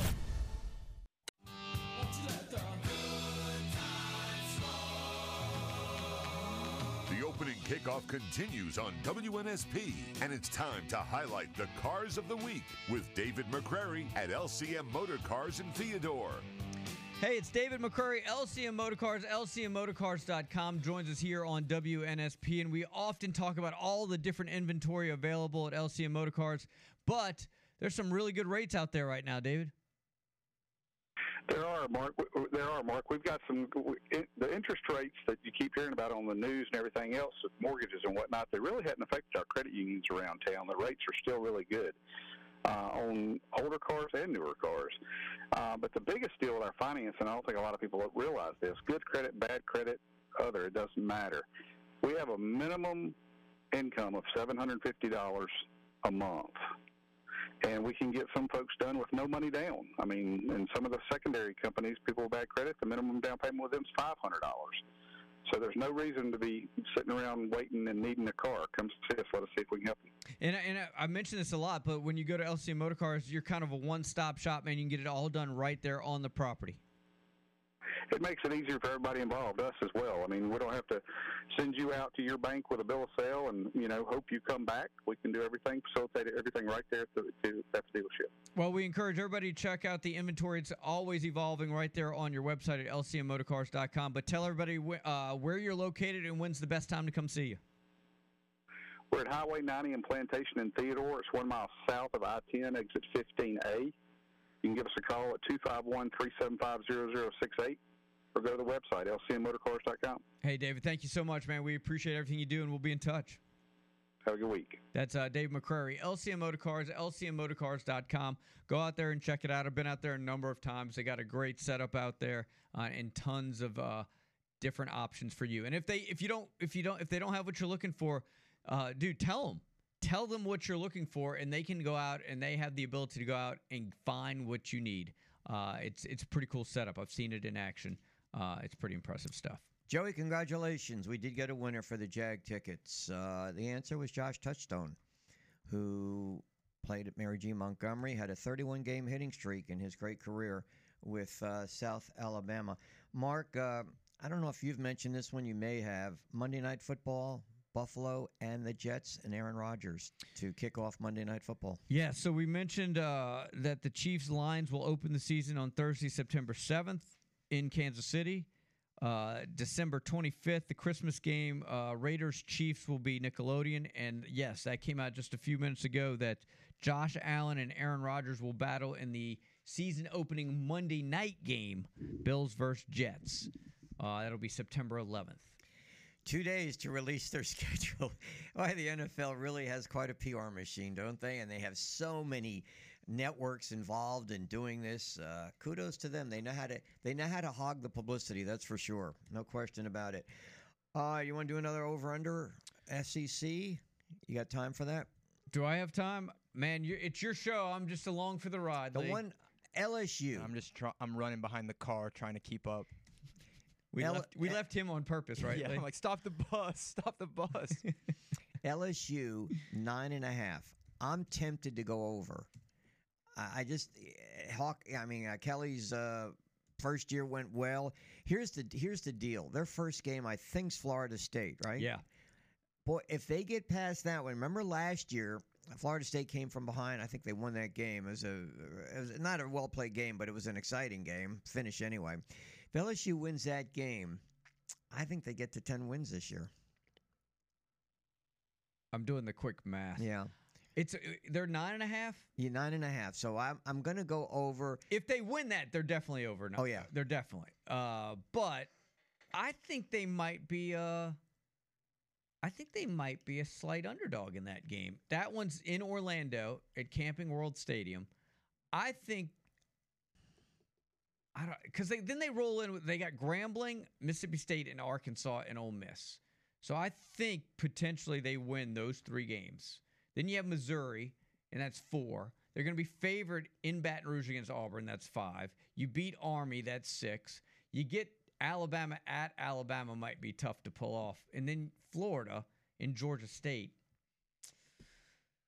The Florida State game is it. They beat Florida State with what you just told me. They're playing Grambling. Yeah, I'll go over. I'll go over with Brian Kelly and the boys in Baton Rouge. He's got a returning quarterback in Jaden Daniels. He's got a very good backup in Nussmeier. If you look at the quarterback position, they probably have the most experience at quarterback of any SEC school, and I'm talking about the starter and the backup. And you got to figure Jaden Daniels probably going to be a little bit better than he was last year. So. You know, he came in there, and there were so many changes going on, and he still had a great season last year in his very first year. I think based on his track record, Mark, he gets to at least 10 wins, if not more. I was accused of really hating Alabama earlier this morning, and someone said he hopes I get a rectal infection next time I have hiccups because I said I picked the under on Alabama. But give me a good reason why I should go over at this point. And we talk like we've already broken it down, right? We have no idea who's playing quarterback. Well, we have a pretty good idea now at the trends, but we have no idea what that's going to look like. You got two new coordinators, and I thought you brought up a great point, which is I don't know if you used the exact words, but this is the worst the quarterback room has looked in the last 5 or 6 years. Well, the two, you know, and he mentioned. And he's got a really difficult schedule. He does. I look at the intangibles, though, and maybe that's not the best way to go in this because, look, it's May. Who cares? I mean, what difference does it make? We may change our mind. We care. That's why we're talking about it. No, when we get to August, I could change my mind and say maybe it's going to be under. But I'm going to go over. I look at the intangibles. See, Nick hasn't been to any of these big events now because he's plotting. He's getting his team ready. He's looking at film. He's breaking it down. He's gone darkness on us. He's going to the dark end, and he's coming up with things that are going to make this a very successful season. People, you don't even know what he's thinking about now. Wow. Yeah. I like he's it. Gone to the he has gone to where Aaron Rodgers, he went to Aaron Rodgers' place where Oregon or wherever he went because he hasn't been to like the golf tournament. He's not coming to Team Focus next week. So he says, "Okay, people, you want to gang up on me? You don't think I can do it anymore? I'll show you." All right. Okay. Meanwhile, where'd you have Georgia? Over or under? I don't think they're going to go undefeated, but it's tough to pick a team to go undefeated. So I said under because it's 11.5. They're either undefeated or they're not. So who do you think that they would lose to? I don't even have any idea. I don't know. I couldn't tell you. They don't have an experienced quarterback either in Carson Beck. He hasn't really played hardly at all, if at all. I don't even know if he got in much last year to replace Bennett, in mop-up duty. So. It's not that they're going to be really, really good, and they'll probably be in the Final Four. But I'm not looking at a 12-0 season. They just lost. What about the intangibles for Georgia? What are they? Well, you got Kirby Smart, the winner of two straight. Yeah, he's loaded with talent. His recruiting classes have been amazing, and he's got a really easy schedule. Yeah, but here's the deal: who three-peats? I mean, that doesn't happen at all, right? Okay, so. They start with UT Martin, Ball State. You know who coaches them? I don't. The quarterback for Alabama. I believe his father's the coach for UT Martin. Which quarterback? Simpson. Oh. So UT Martin, Ball State, South Carolina, UAB, Auburn, Kentucky, Vanderbilt, Florida, Missouri, Ole Miss, Tennessee, Georgia Tech. Look, that's a 12-0 season. It's sad that they have a schedule. That pick one of those that they lose to. You could only Tennessee would be the only one that I could think of right now. But you wouldn't put money on that. I don't put money on anything. I know. Hypothetically, coupons and gift cards. Yeah. Would you put up that game? The Tennessee game. Yeah, that's in Knoxville. Yeah, that'd be probably if I looked it over, it'd be the game that of concern. But would I put money on it? I know you wouldn't put money. Would you put your Chick-fil-A gift card on it? For Tennessee to win? And some Jag tickets. You got to think of it like this, though. It's like, what, 50-50 odds that Georgia goes undefeated. And we're all agreeing that the only team that could maybe possibly beat them is Tennessee. So technically, it's like if you put the bet now, that's the only game you have to worry about, right? If you played the game Bet Your Life, and if you're right, you'll be here tomorrow. And if you're not, well, you won't be. Like, who you picking? Tennessee. Dang. That's just to prove a point, though. He don't believe that. He doesn't believe it. All right. Kevin Steele, the Alabama defense coordinator, joins us next right here on the Sports Station, WNSP and WNSP.com. Stay with us.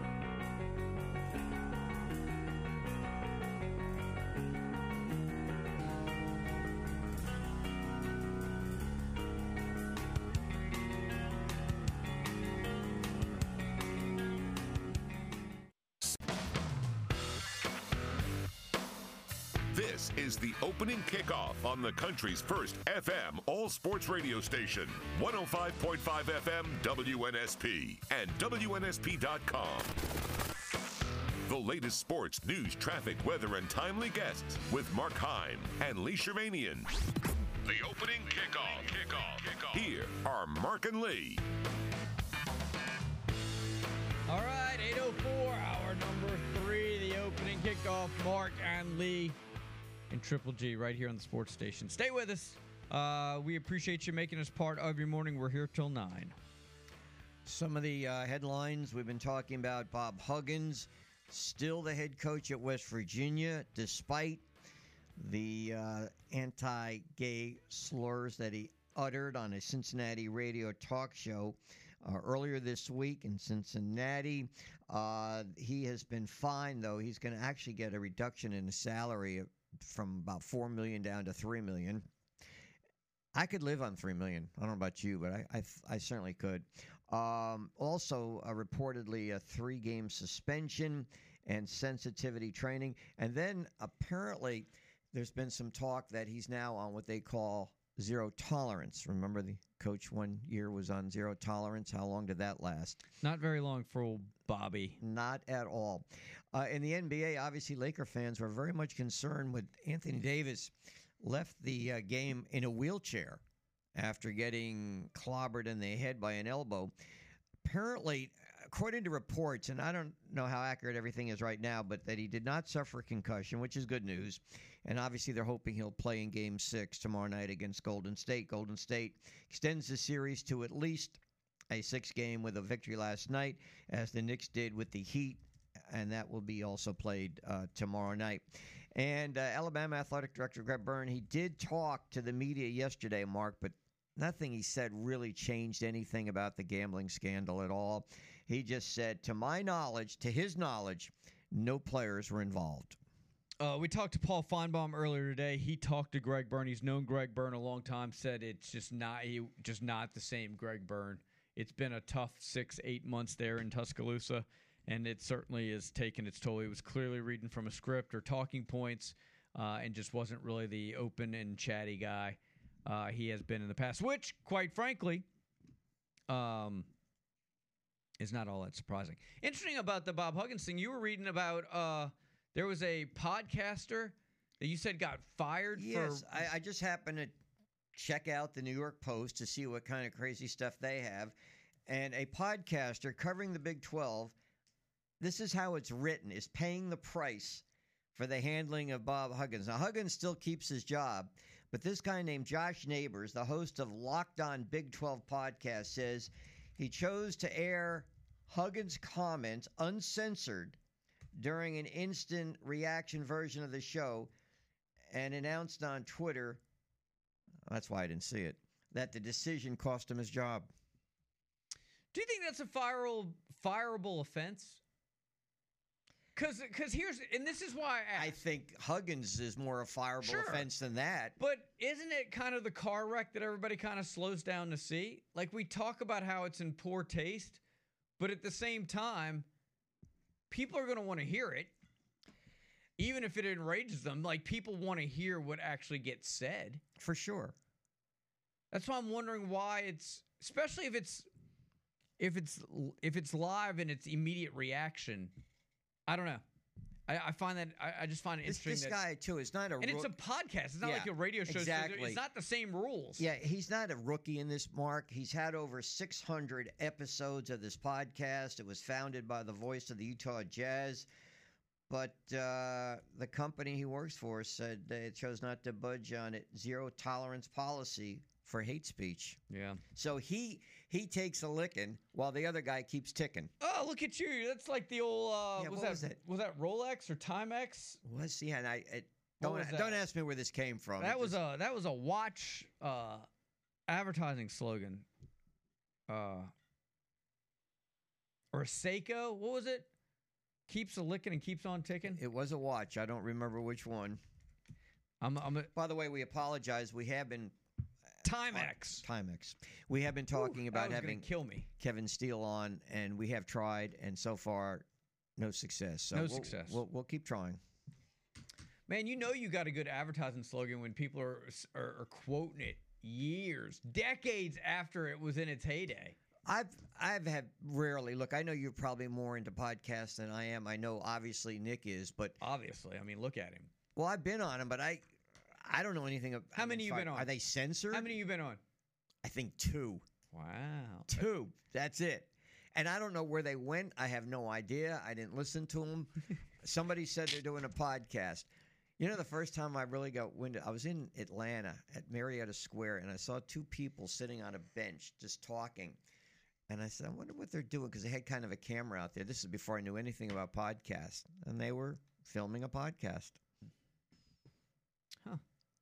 Good story. By the way, Kevin Steele is one of the guest speakers at Team Focus. Nick was telling me that today on the afternoon show that John Harbaugh, who is one of the featured speaker, is going to be on the show this afternoon, the Baltimore Ravens head coach. I'm going to grill him. Well, there's really, you know, if you remember, Nick. You remember when it was on the morning show that Lamar Jackson was still an issue. And, of course, he was confident that everything would work its way out, and it did. You know, Lamar Jackson is signed, and he's going to be playing for the Ravens. And even Jackson came back later on and said, look, I just used all that as a ploy to get a contract. But here's the deal. This guy doesn't have an agent. He did his mom. That's the question you have to ask. Is it easier or more difficult to work with family representing as agents as opposed to like legit agents? And we're sitting here talking about advertising slogans. Does Lamar and Mom get into the Campbell's Chunky Soup campaign? Yeah, those are the best commercials. I'm definitely going to ask him if he's thinking about firing his agent and hiring his mom on for his next contract negotiation. I think that's a fair question. I think that's fair. I'm going to ask all the questions that you think and Nick Wiggins would ask a high-profile guy. I'm going to ask him. Yeah. So be ready for that. Corey, you too. Someone in the app, great new segment, best slogans. Yeah, hit me up with some of the best slogans. Takes a lick and keeps on ticking. I'm loving it. Was that McDonald's? Yeah. Pizza. Dude, I used to say that all the time. Have it your way. Too bad you guys weren't around the other day. My wife threw a party. We had pizza, and we had one that nobody even touched. We had an entire Supreme left over. I just took it to a neighbor's house. Because we were talking about slogans, you just threw that one out there. It was a Little Caesars pizza? It was a Papa John's Supreme. I said nobody touched it. We have the meats. That's a good one. Yeah, that's a good one. We are farmers. Now let me ask you, would you what if I had brought that into work the next day? Would either of you? I'm not a Supreme guy, but maybe, yeah. But I mean, it would have been. That's the only pizza I eat is Supreme. I need vegetables on there. Ugh. Even though it was obviously it wasn't hot. I mean, it was just. I'm not a big cold pizza guy, but people are. I don't hate on people that. Well, we have a microwave. Don't we have a microwave here? Yes. Does it work? Does it work? Yeah. Yeah, it heats up the food. I'm not a microwave pizza guy, though. I'll take the extra 5 or 10 minutes and have it in the oven. I figure if I'm going to go, I'm going to do it right. I've seen people putting their pizzas in the air fryer. I have not seen that. Have not witnessed that. You can put anything in an air fryer. You asked for it, you got it. Toyota. I remember that one. That was well played right there. I used to like a good neighbor. State Farm is there, and then they'd like pop up like magic. Yeah. What's our slogan here? We need a slogan, like a little jingle. Yeah. Well, I wonder if only. Yeah. We need a slogan, Lee. We need slogan, people. WNSP. All right, so here we go. Built by Bama. Someone put in the app as a slogan. Built by Bama. Not ours, but Alabama's is built by Bama. Oh. It's actually pretty good. No, I thought there was Roll Tide. Well, yeah, I mean, but from a marketing standpoint, somebody in the app, like a rock Chevrolet.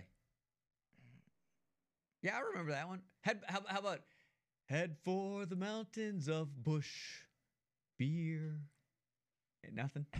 No. You guys in the app remember that one. Built for tough. Yeah, I know that one's good. What about the whole Hemi thing?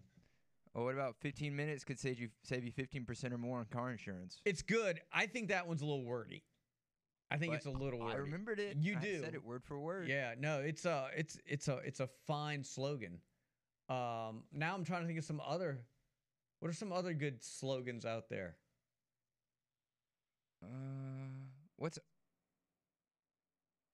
Did we do Arby's already? Yeah. We have the meats. Just do it, yeah. Oh, here's to good friends. Low and brow beer. See, I like the ones that you can sing. Little jingles. Yeah. See, we need a jingle, Lee. We need a jingle for WNSP. Work on it today. You know what? Not even WNSP. Just the opening kickoff. Needs to be something snappy. Well, so is our jingle? Because see, some jingles it's just like saying the name of the company to rhythm. Yeah. And in some jingles, it's like their little, like, catchphrase. Yeah. Because, look, if we come up with it, I'll get up in the system and I'll spam that thing everywhere. Yeah. But it's got to be good. It's got to be iconic. Yeah. Do you want it jingly or do you want it like intimidating? No, I like the snappy part. But that's especially at 6 in the morning. You want something snappy. You don't want something intimidating. Something snappy. Yeah.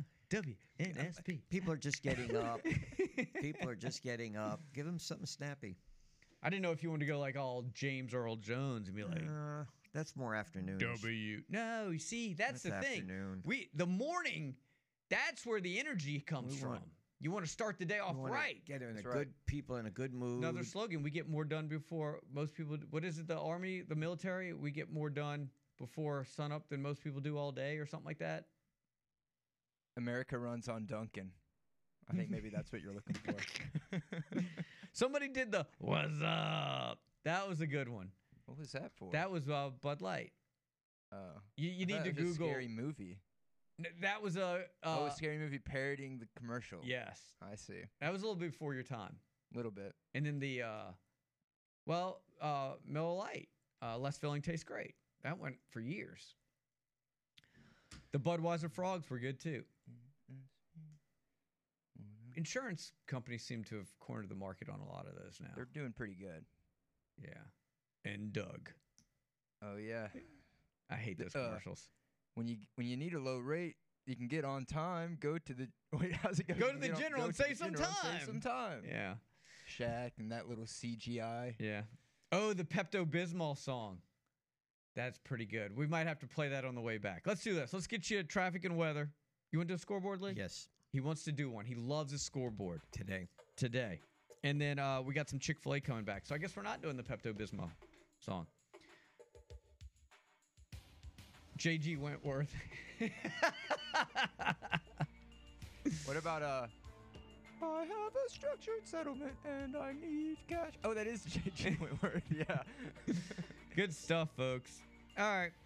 See, we need something like that for us, man. See, here it is. I think we do more before 6 a.m. than most people do all day. Yes, that's the military. That's us. We do more by 9 a.m. We could just take theirs. Just flip that 6 around. That's right.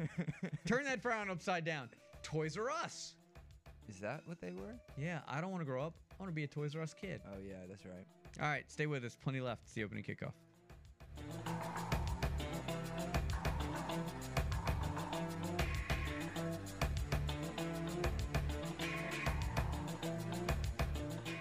Hi, my name is Sherman Williams, former running back for the University of Alabama and the Dallas Cowboys, and I wake up each morning listening to WNSP 105.5.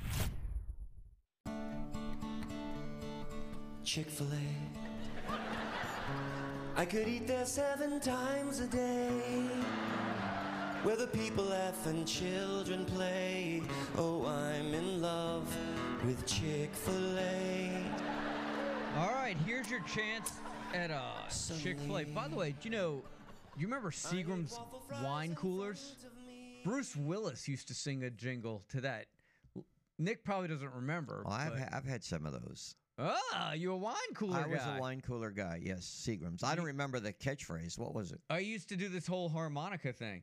You go, Seagram's golden wine cooler. That's not the reason I drank it. Would you do pound 2 or 3 at a time? I would say 1 was probably my limit. You just kind of nurse it through the night. Yeah, kind of nurse it. You're right. You're on a budget. Probably get a little buzz from it. Didn't want to put too many back. Don't overdo it. I understand. You a lightweight, Lee? Yes. How many drinks until you're like, whoa, out of it? Well, all I do is drink water. You mean now? How many wine coolers till you're blowing over 0.08? You working for the police department here? So basically, Lee at this point could just smell alcohol and pass out, right? I get up too early in the morning to drink too much. Did you ever, like, in college get so, like, maybe once or twice out drunk? No, like never. Like blackout? Never. I never did. I never got blackout. Never blacked out. Never passed out. Nick, a little over the limit, yes. Once or twice, maybe. Nick blackout drunk once or twice this week. Right. He's laughing because he knows it's true. All right, what's the Chick-fil-A before we run out of time? This is going to be a tough one. If somebody comes up with this one, congratulations. To my knowledge, there's been only 2 baseball players that have ever gone 0 for 7 in a game Yikes. And been the losing pitcher. So you know it went extra innings. And the answer is not Ohtani, okay? Babe Ruth was the first. Who was the second? He's a position player, and he's still active. 0 for 7 and wound up being the losing pitcher. And what happens, of course, you're running out of pitchers, so you use a position player, and this guy wound up losing the game. If you know the answer, good luck. 694-1055. All right, coming up, we're going to talk to Ian Thompson about some NBA action there. The not shocking, I think most people figured the Warriors were going to extend that series. So this is a question I have for him, and if you want to weigh in. So there's four series still going on. They're all 3-2. Of the four series, which team do you think has the best chance of forcing a Game 7? The Knicks, the Warriors, Phoenix, or the Celtics? Celtics. Okay. We'll see what my guess. We'll see what Ian has to say. Nick already saying no. What do you got? Who do you think? It's Golden State. I hope you're right. I don't think it is, but LeBron, he's a little beat up. He's looking a little step slow out there. What? He's the greatest player of all time. This is what he's built for. You can be the greatest of all time and still be battling through, a broken ankle or whatever he had that he didn't get the surgery on, that everyone recommended, hey, LeBron, you need surgery, except for the one guy. By the way, now we're out there and we're watching him. He looks like the greatest player ever. He only made the third team. He didn't make first or second. Yeah, and here's a hot take that I'll get more into on the afternoon show. Where he has free reign. That's right. I don't think LeBron should have made an All-NBA team this year. What? Yeah. Well, that is crazy talk, sir. I think he should have. You've been in Trevanian's wine coolers this morning. James Harden should have been on. Oh, that's where they went? Yeah. No, you know what he was in? Almond milk. Expiration date. Yeah. Even I had to turn my nose up at that. What was the expiration date? It was like April 6th of 2016. And he still drank it. And he's here to talk about it. Maybe that cures hiccups, Bo Jackson. Try expired milk or fake milk. All right, NBA Talk next, right here on the Sports Station, WNSP.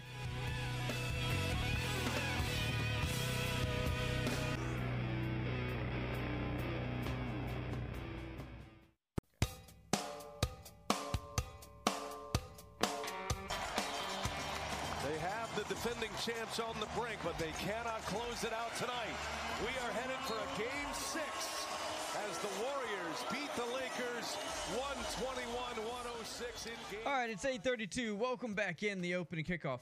Lee, while we're efforting our next guest, do you remember, this is in the app, Bic Lighters, the commercial in the 70s? I do. When I call a chick, all I do is flick my Bic.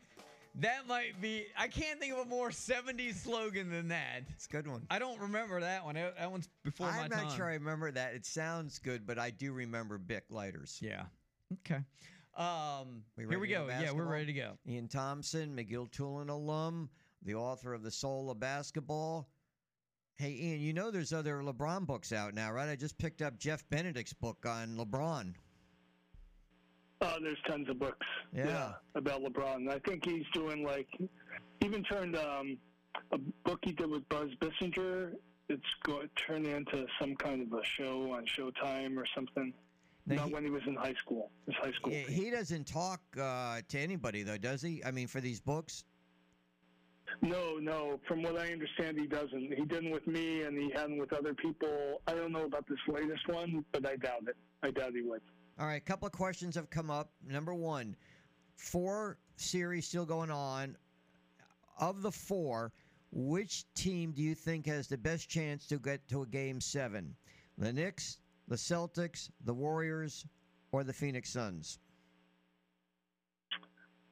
Well, the Warriors do, just because this is what they do. They get themselves in precarious positions, and they usually work themselves out of it. And, they looked very good last night. They won in spite of Klay Thompson not playing well. It's very easy to imagine Klay Thompson overcoming bad shooting games and coming up big when they really need him. So yeah, I'd say them, and then the Celtics are just such an up and down team and so unpredictable. You have to give them a coin flip chance here to go into Philly, play well, knock down all their threes, silence the crowd, and bring it back to Boston for Game 7. But if I had to pick one team, it would be the Warriors, just because it's what they do, it's who they are. And I would have picked Phoenix, since they're the only one of the four that has the home game in Game 6, and this series has been predicated on home court. That's right, and that's true, except to me, Denver is the team to beat out there, and I know I'm in a minority position on that. Like, everybody's fixated on the Lakers and maybe even the Warriors, but Denver's the one team that's just been solid. They've been consistent all along. They've lost some games, but I think it's been 5 weeks since they've been blown out in any game. When they lose, it's tight. They're the steadiest team. They've got arguably the best player in Jokic. Jamal Murray, their number 2 guy, is really looking like his old self. And I just think it really means something when you give yourself a chance to win every night. You don't have these ups and downs. All these other teams have them. All these other teams, they might win one night, they might get blown out another night. Denver is the mainstay here, and I just think that means something at this stage of the year, and I think Denver's going to be the team that gets through the finals. So it wouldn't surprise me at all to see Denver break that sort of cycle of the home team winning and go to Phoenix and just finish them off. Do you think the suits, the NBA suits, are rooting for not Denver, but like the Lakers from a rating standpoint, or maybe Golden State, or maybe the Celtics because of ratings? Do you think that weighs into it? Well, I mean, I know that the team that's going to hurt them the most in the ratings is going to be Denver. Is anybody going to tune in to watch Jokic unless you absolutely love basketball? Like, I would watch that. But, you know, casual fans, they're much more likely to watch Curry trying to win the fifth or LeBron trying to win the fifth. I mean, those are – and the ratings numbers prove it, that those teams I think most of the top playoff ratings games over the last decade have involved the Warriors. So, yeah, they would like that. Now, are they telling the referees to call the game that way? I just think this is a $10 billion a year business, and they're not going to take that risk of ever having that come out where they told the referees to do something just so they can get an extra rating point. I just don't see that. I don't know if Jokic can cause some more jump balls within, you know, specialized fans out there. I mean, I don't know. Ratings might go through the roof. You're right. He's got to pull out that side of him. Like, yeah, yep. No, there might be something to that. Even then, though, man, all anybody ever wants to talk about is LeBron and the Lakers. Yeah. And it's going to be like the air getting right out of the ball, like one of Tom Brady's footballs or something. He goes out. Speaking about LeBron, in 2 years, do you see him playing with his son in the NBA? And if so, how would this work out? Like, what team could this possibly work out with?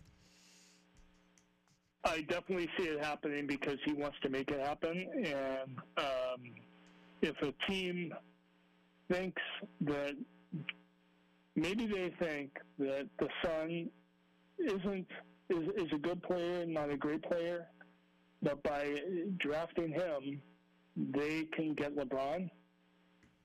I mean, who wouldn't go for that? You know, even if you were just a cynical team and you just wanted the ticket sales and you wanted the money. But I think when you get LeBron, you get so much more than that. He's Tom Brady out on the court. He organizes the team. He does all of this magical stuff that none of us really can understand or see. But he sets them up. It's the same with Tom Brady. I mean, I remember talking to an NFL coach years ago who'd been involved in practices with Brady for like a week. And why is Brady so great? And he said it's because it's what he does before the snap. He organizes the team. He calls the best play. He gets everybody in the right positions, play after play after play. And that is so important. And it's the same in basketball. I mean, LeBron has LeBron not only organizes the team, but then he's become this inspirational figure where, like, he goes in the locker room and they're all making the goat noises because – and he turns guys you never heard of into good players. Lonnie Walker IV would not be taken over in the fourth quarter for any other player, but he wants to do it for LeBron. He doesn't want to let him down. He wants that validation. He wants LeBron to be hugging him after a game.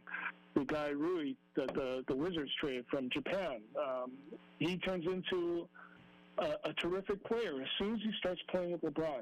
When I was doing my book about LeBron years ago, Larry Bird was running the Pacers, and he told me a story. He said his assistant general manager of the Pacers wanted to trade for this guy, J.J. Hickson, or some other guy that played with LeBron, and Larry said, we're not trading for anybody that plays with LeBron, because he makes them look better than they really are. So you get that guy on your team, and he's no good.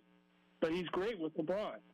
That's just a huge difference maker. And so, could I see this working out for Bronny and LeBron playing together? Absolutely, because some team knows it would mean they'd have a chance to get LeBron James, even if for only 1 year. That's a good story. I got to ask you, since you brought up Larry Bird, how come he never wound up coming back to coach or run the Celtics? He didn't want to do that. He was interested in trying to be an owner of the Celtics, like lead an ownership group, but the price went too high. But he wanted to do that, but he never wanted to come back to Boston and be the coach, because coaches get fired, or the general manager, because general managers get fired. That was like his relationship with the city of Boston is a sacred thing to him, and he didn't want to tarnish it. He wanted the memories to stay intact, and I thought that was a very, very cool thing by him. Ian, by the way, lives up in the Boston area and works up there now and has been there a long time. What would be more devastating to Boston fans, how the Bruins went out or if the Celtics get eliminated tonight? You know, it's two different audiences. The Bruins fans are beer drinkers, and the Celtics fans, there's a lot of that too. I mean, you can hear it during the playoffs. You can hear the roar. It's a different kind of roar in Philadelphia and Boston, New York, than it is in other places. There's alcohol laced into the roar. It's alcohol and cigarettes laced in the roar. But nonetheless, the Bruins are diehard beer drinkers, but the Celtics, they have that hint of Chardonnay or Sauvignon Blanc built into them. Like it's a different approach. So both will be devastating. I think what it really will mean is that the two sides will be unified. They'll both be devastated, and it means it covers the whole city. Like everybody's gonna be bummed out. So people that didn't really care about the Bruins, they see the Celtics go down, it's got to kill them, and vice versa. By the way, Ian, speaking of alcohol, we learned today that Lee was quite the wine cooler connoisseur back in the day. Really? Way back in the day. Yeah, what flavor? What Lee? Flavor? I don't remember the flavor. I just remember the wine cooler. Man, after your eighth or ninth, man, they all taste the same apparently. Ian, how about you? I was just gonna say, when you can't remember the flavor, it means you had so many that you couldn't remember anything. There you go. Not just the flavor. Hey, speaking of all the years that you covered, who was your favorite basketball coach to interview? Oh, Doc Rivers, when he was the coach in Boston, and there've been a lot of them. I've liked a lot of them, but. You know, we'd go out for dinner from time to time, and I just learned so much from him. The thing about Doc as a coach was he was constantly looking for material. He was always trying to learn. I'm sure it's still true. He reads a lot of books. He's looking for things that can help and motivate players. And he's known in the NBA for giving the best pregame talks, like Knute Rockne kind of talks, and he laces civil rights into them or larger struggles in the world, and tries to get the players to connect on a level that's deeper than basketball and to pull together is kind of like communities, not just teams. So, like, it was always just really interesting how he would have a different take on things than other coaches. Did you ever go out with Popovich? No, but I spent, being with Sports Illustrated, it used to open doors, and you'd always get time alone to talk with Popovich. And for my book, he spoke with me for 3 hours, and I think it was one of the last one-on-one interviews like that he's ever given. And, another guy I just learned a lot from. And it was funny, in my book, you can go back and look. There's this long give-and-take dialogue between this TV reporter in San Antonio and Popovich, because the TV reporter in San Antonio had nominated Popovich for the Hall of Fame, and this was back in 2010. And Popovich said he wanted nothing to do with it. He didn't belong in the Hall of Fame. He's a Division III coach. What do you talk about? The Hall of Fame is for other people. And he made it clear he wanted nothing to do with the Hall of Fame. But then, it's been a number of years since then, and now this year he's going into the Hall of Fame. And I thought a lot about that passage when I saw that he's kind of accepting it now that that's who he is. He's supposed to be a Renaissance guy. Speaks about a lot of topics. I know he's very political, very much into wines and things like that. Hey, speaking about the Hall of Fame, Draymond Green, Hall of Famer or not? Yes, he's definitely a Hall of Famer. He's a Hall of Famer the way all the old Celtics from the 60s are Hall of Famers. They don't win those championships without him. And, Steph Curry is a point guard, but go look at the assists year after year. Who leads the Warriors championship teams in assists? More often than not, it's Draymond Green. So that allows Curry to play off the ball, and Draymond leads their defense. The Warriors were the first running, high-scoring team to be a top defensive team. It was always said in the NBA that you couldn't do both. And the Warriors broke through and did that. And it's all around Draymond Green, so he's definitely a Hall of Famer. And by the way, I've been to Popovich's Vineyard in Oregon. Really? And, I bought the 3 bottles of the cheapest wine they sold, and it was way more than I normally would pay. But I figure, when in Rome. Great stuff, as always, man. Great catching up with you. Enjoy the NBA Plus. We'll certainly be in touch. We'll do it again soon.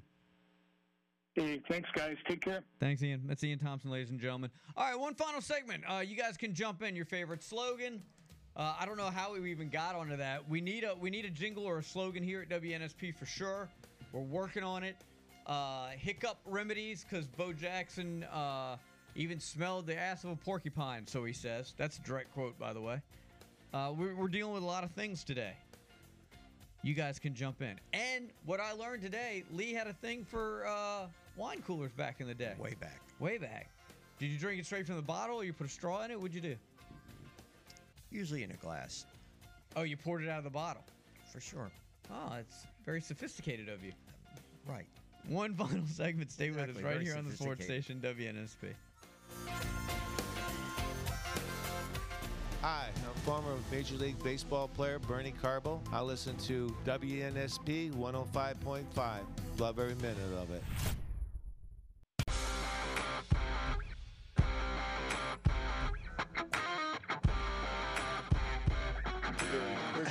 No, we don't. Oh, yeah. Well, give me your takeaway from the game, Chuckster. There's not points in the first half. You're not kidding. What are you doing? I'm fixing my seat. I'm fixing my seat. What is kidding doing? I'm fixing my seat. What? I did not do that. Fixing your seat. 8:51. He's got a book out. He's making the rounds now on the national talk show. That was Kenny Smith, right? I'm assuming. Yeah. Yeah, he's got a book coming out now. I'm anxious to get a hold of that. Some of his days at North Carolina. Remember this one? Bet you just can't eat one. Bet you just can't eat one. Oh yeah. Pringles. No, that's once you pop, you can't stop. Right? I don't know. Lee exits. You know how sometimes you get phone calls at work and you're in a position where you can take them. Right. You'd be like, hey, I can't talk right now. I'm doing a radio show. Yeah, that's not Lee. Lee's like, phone's ringing. I'm see ya. Just walked right out the door. That's good stuff. But the thing was, it's like it rang four times. Look, here's what we need Lay's to do. Potato chips. Once, maybe that's what you were thinking of. Is that what that? Look, here's what we need to start doing. Whenever you and I want to like get in and have some fun and talk, we just need to call Lee from like a fake number. Crank calls out his cell phone. Take the call, and then we just run. Or we'll get his phone, program numbers in, but we'll use like really big names. Oh yeah, like change my name to Nick Saban. So he has to take it. That's what we're gonna do. All right. What about this one? Every kiss begins with K. Yeah, that's a good one. That's a good one. And then Ricola. That's a good one. That's another good slogan. And then the best part of waking up. Of course. Is Folgers in your cup. We might be able to use that one for WNSP. The best part of waking up. What would you do for a Klondike bar? Oh, I was like, I did not see where that one was going. Oh, in the app. They're great. That's a good one. Ace is the place with the helpful hardware. One that's certainly making the rounds of what's in your wallet. Oh, yeah. I remember that one. I do remember that one. By the way, I just got a call from Kevin Steele. He apologized. He was on Eastern time, which I think threw him off. But he's going to be back with us tomorrow at 8:30. How about that? One less guest you have to book. Yeah, or, exactly. Or no, actually, we'll no, actually, if you want the truth, are you taking the under on Alabama since he blew us off today? No, I as a matter of fact, I already had somebody for 8:30. He's getting bounced. What? You're bouncing a guest? I'm bouncing a guest. I can't believe it. Yep, I'm bouncing a guest. How I had that Texas Rangers catcher Heim on with us. I'm bouncing him.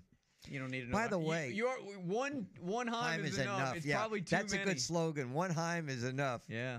Hey, isn't it strange we're going to be in studio tomorrow? That's the last time on a Friday. It's been about 13 weeks. We're stuck with Nick again. I'm not looking forward to that. They're great. They're magically delicious. I'm Cocoa for Cocoa Puffs. Man, cereal's got they've cornered the market on slogans. Reese's Puffs. What's the Shaq Ball one? Flavor. What's the Shaq Ball? I don't think he has one.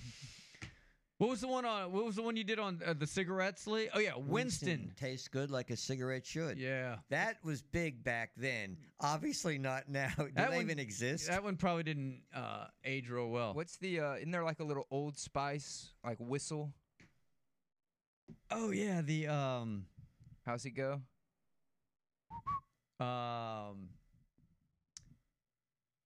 Man, I can hear it. Like in my brain. You say whistle. Now I'm thinking flow ride. I can't get that out. What?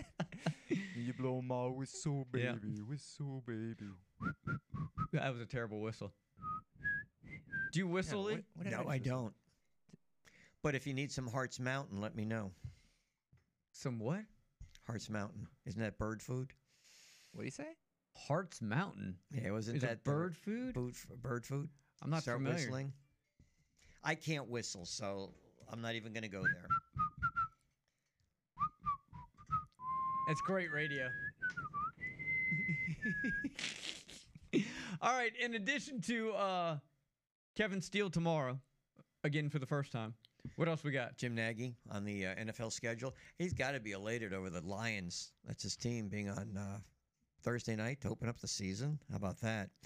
Then we're going to have a lot of local stuff. I think Baker's got a scrimmage game today. We'll talk to Steve Norman. Follow up on the high school semifinals. We may have a coach who comes out of that with a win.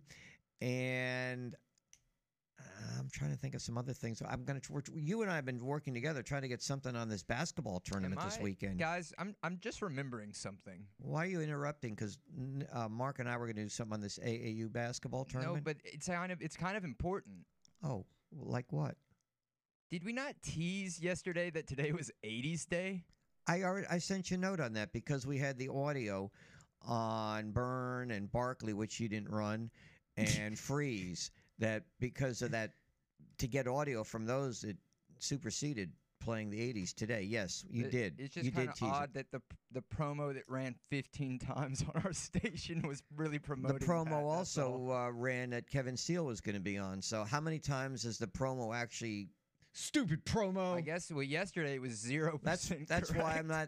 I shouldn't be saying this. That's why I don't care for these promos, because half the time we run them. Dumb promos.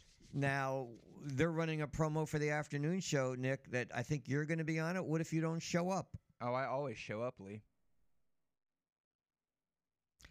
It's tough to do a promo at 9 a.m. and hope that everything's going to click the next morning at 6 after almost a full 24 hours. Well, normally it does. I sent you a note on that. I said we're not running the 80s because of we had Byrne and we had. Well, you didn't run Barkley, did you? I don't think you did. Yeah, I just played Charles Barkley. But I'm talking about his press conference. I thought it was. They asked him when he came out with the statement about Alabama's basketball program, like being #1, and Alabama incorporated that into their promo to get his response to that. He said, "Look," he said, "whatever I say is out there. If they want to do it, so be it." He also said he was wrong. True. He did say that. He said it didn't work out that way, did it? All right. So, well, that does it for another edition. What's the theme for tomorrow? That we have a 20% chance of maybe following through and doing. Theme is our... There's no theme. We just fly by the seat of our pants. That's what makes us us. Maybe we'll have a jingle, a WNSP jingle. Maybe. I'm not going to guarantee that. All right. Dan Patrick Show is next for Triple G and Lee. I'm me. Hey, that rhymes. And this is WNSP. See ya.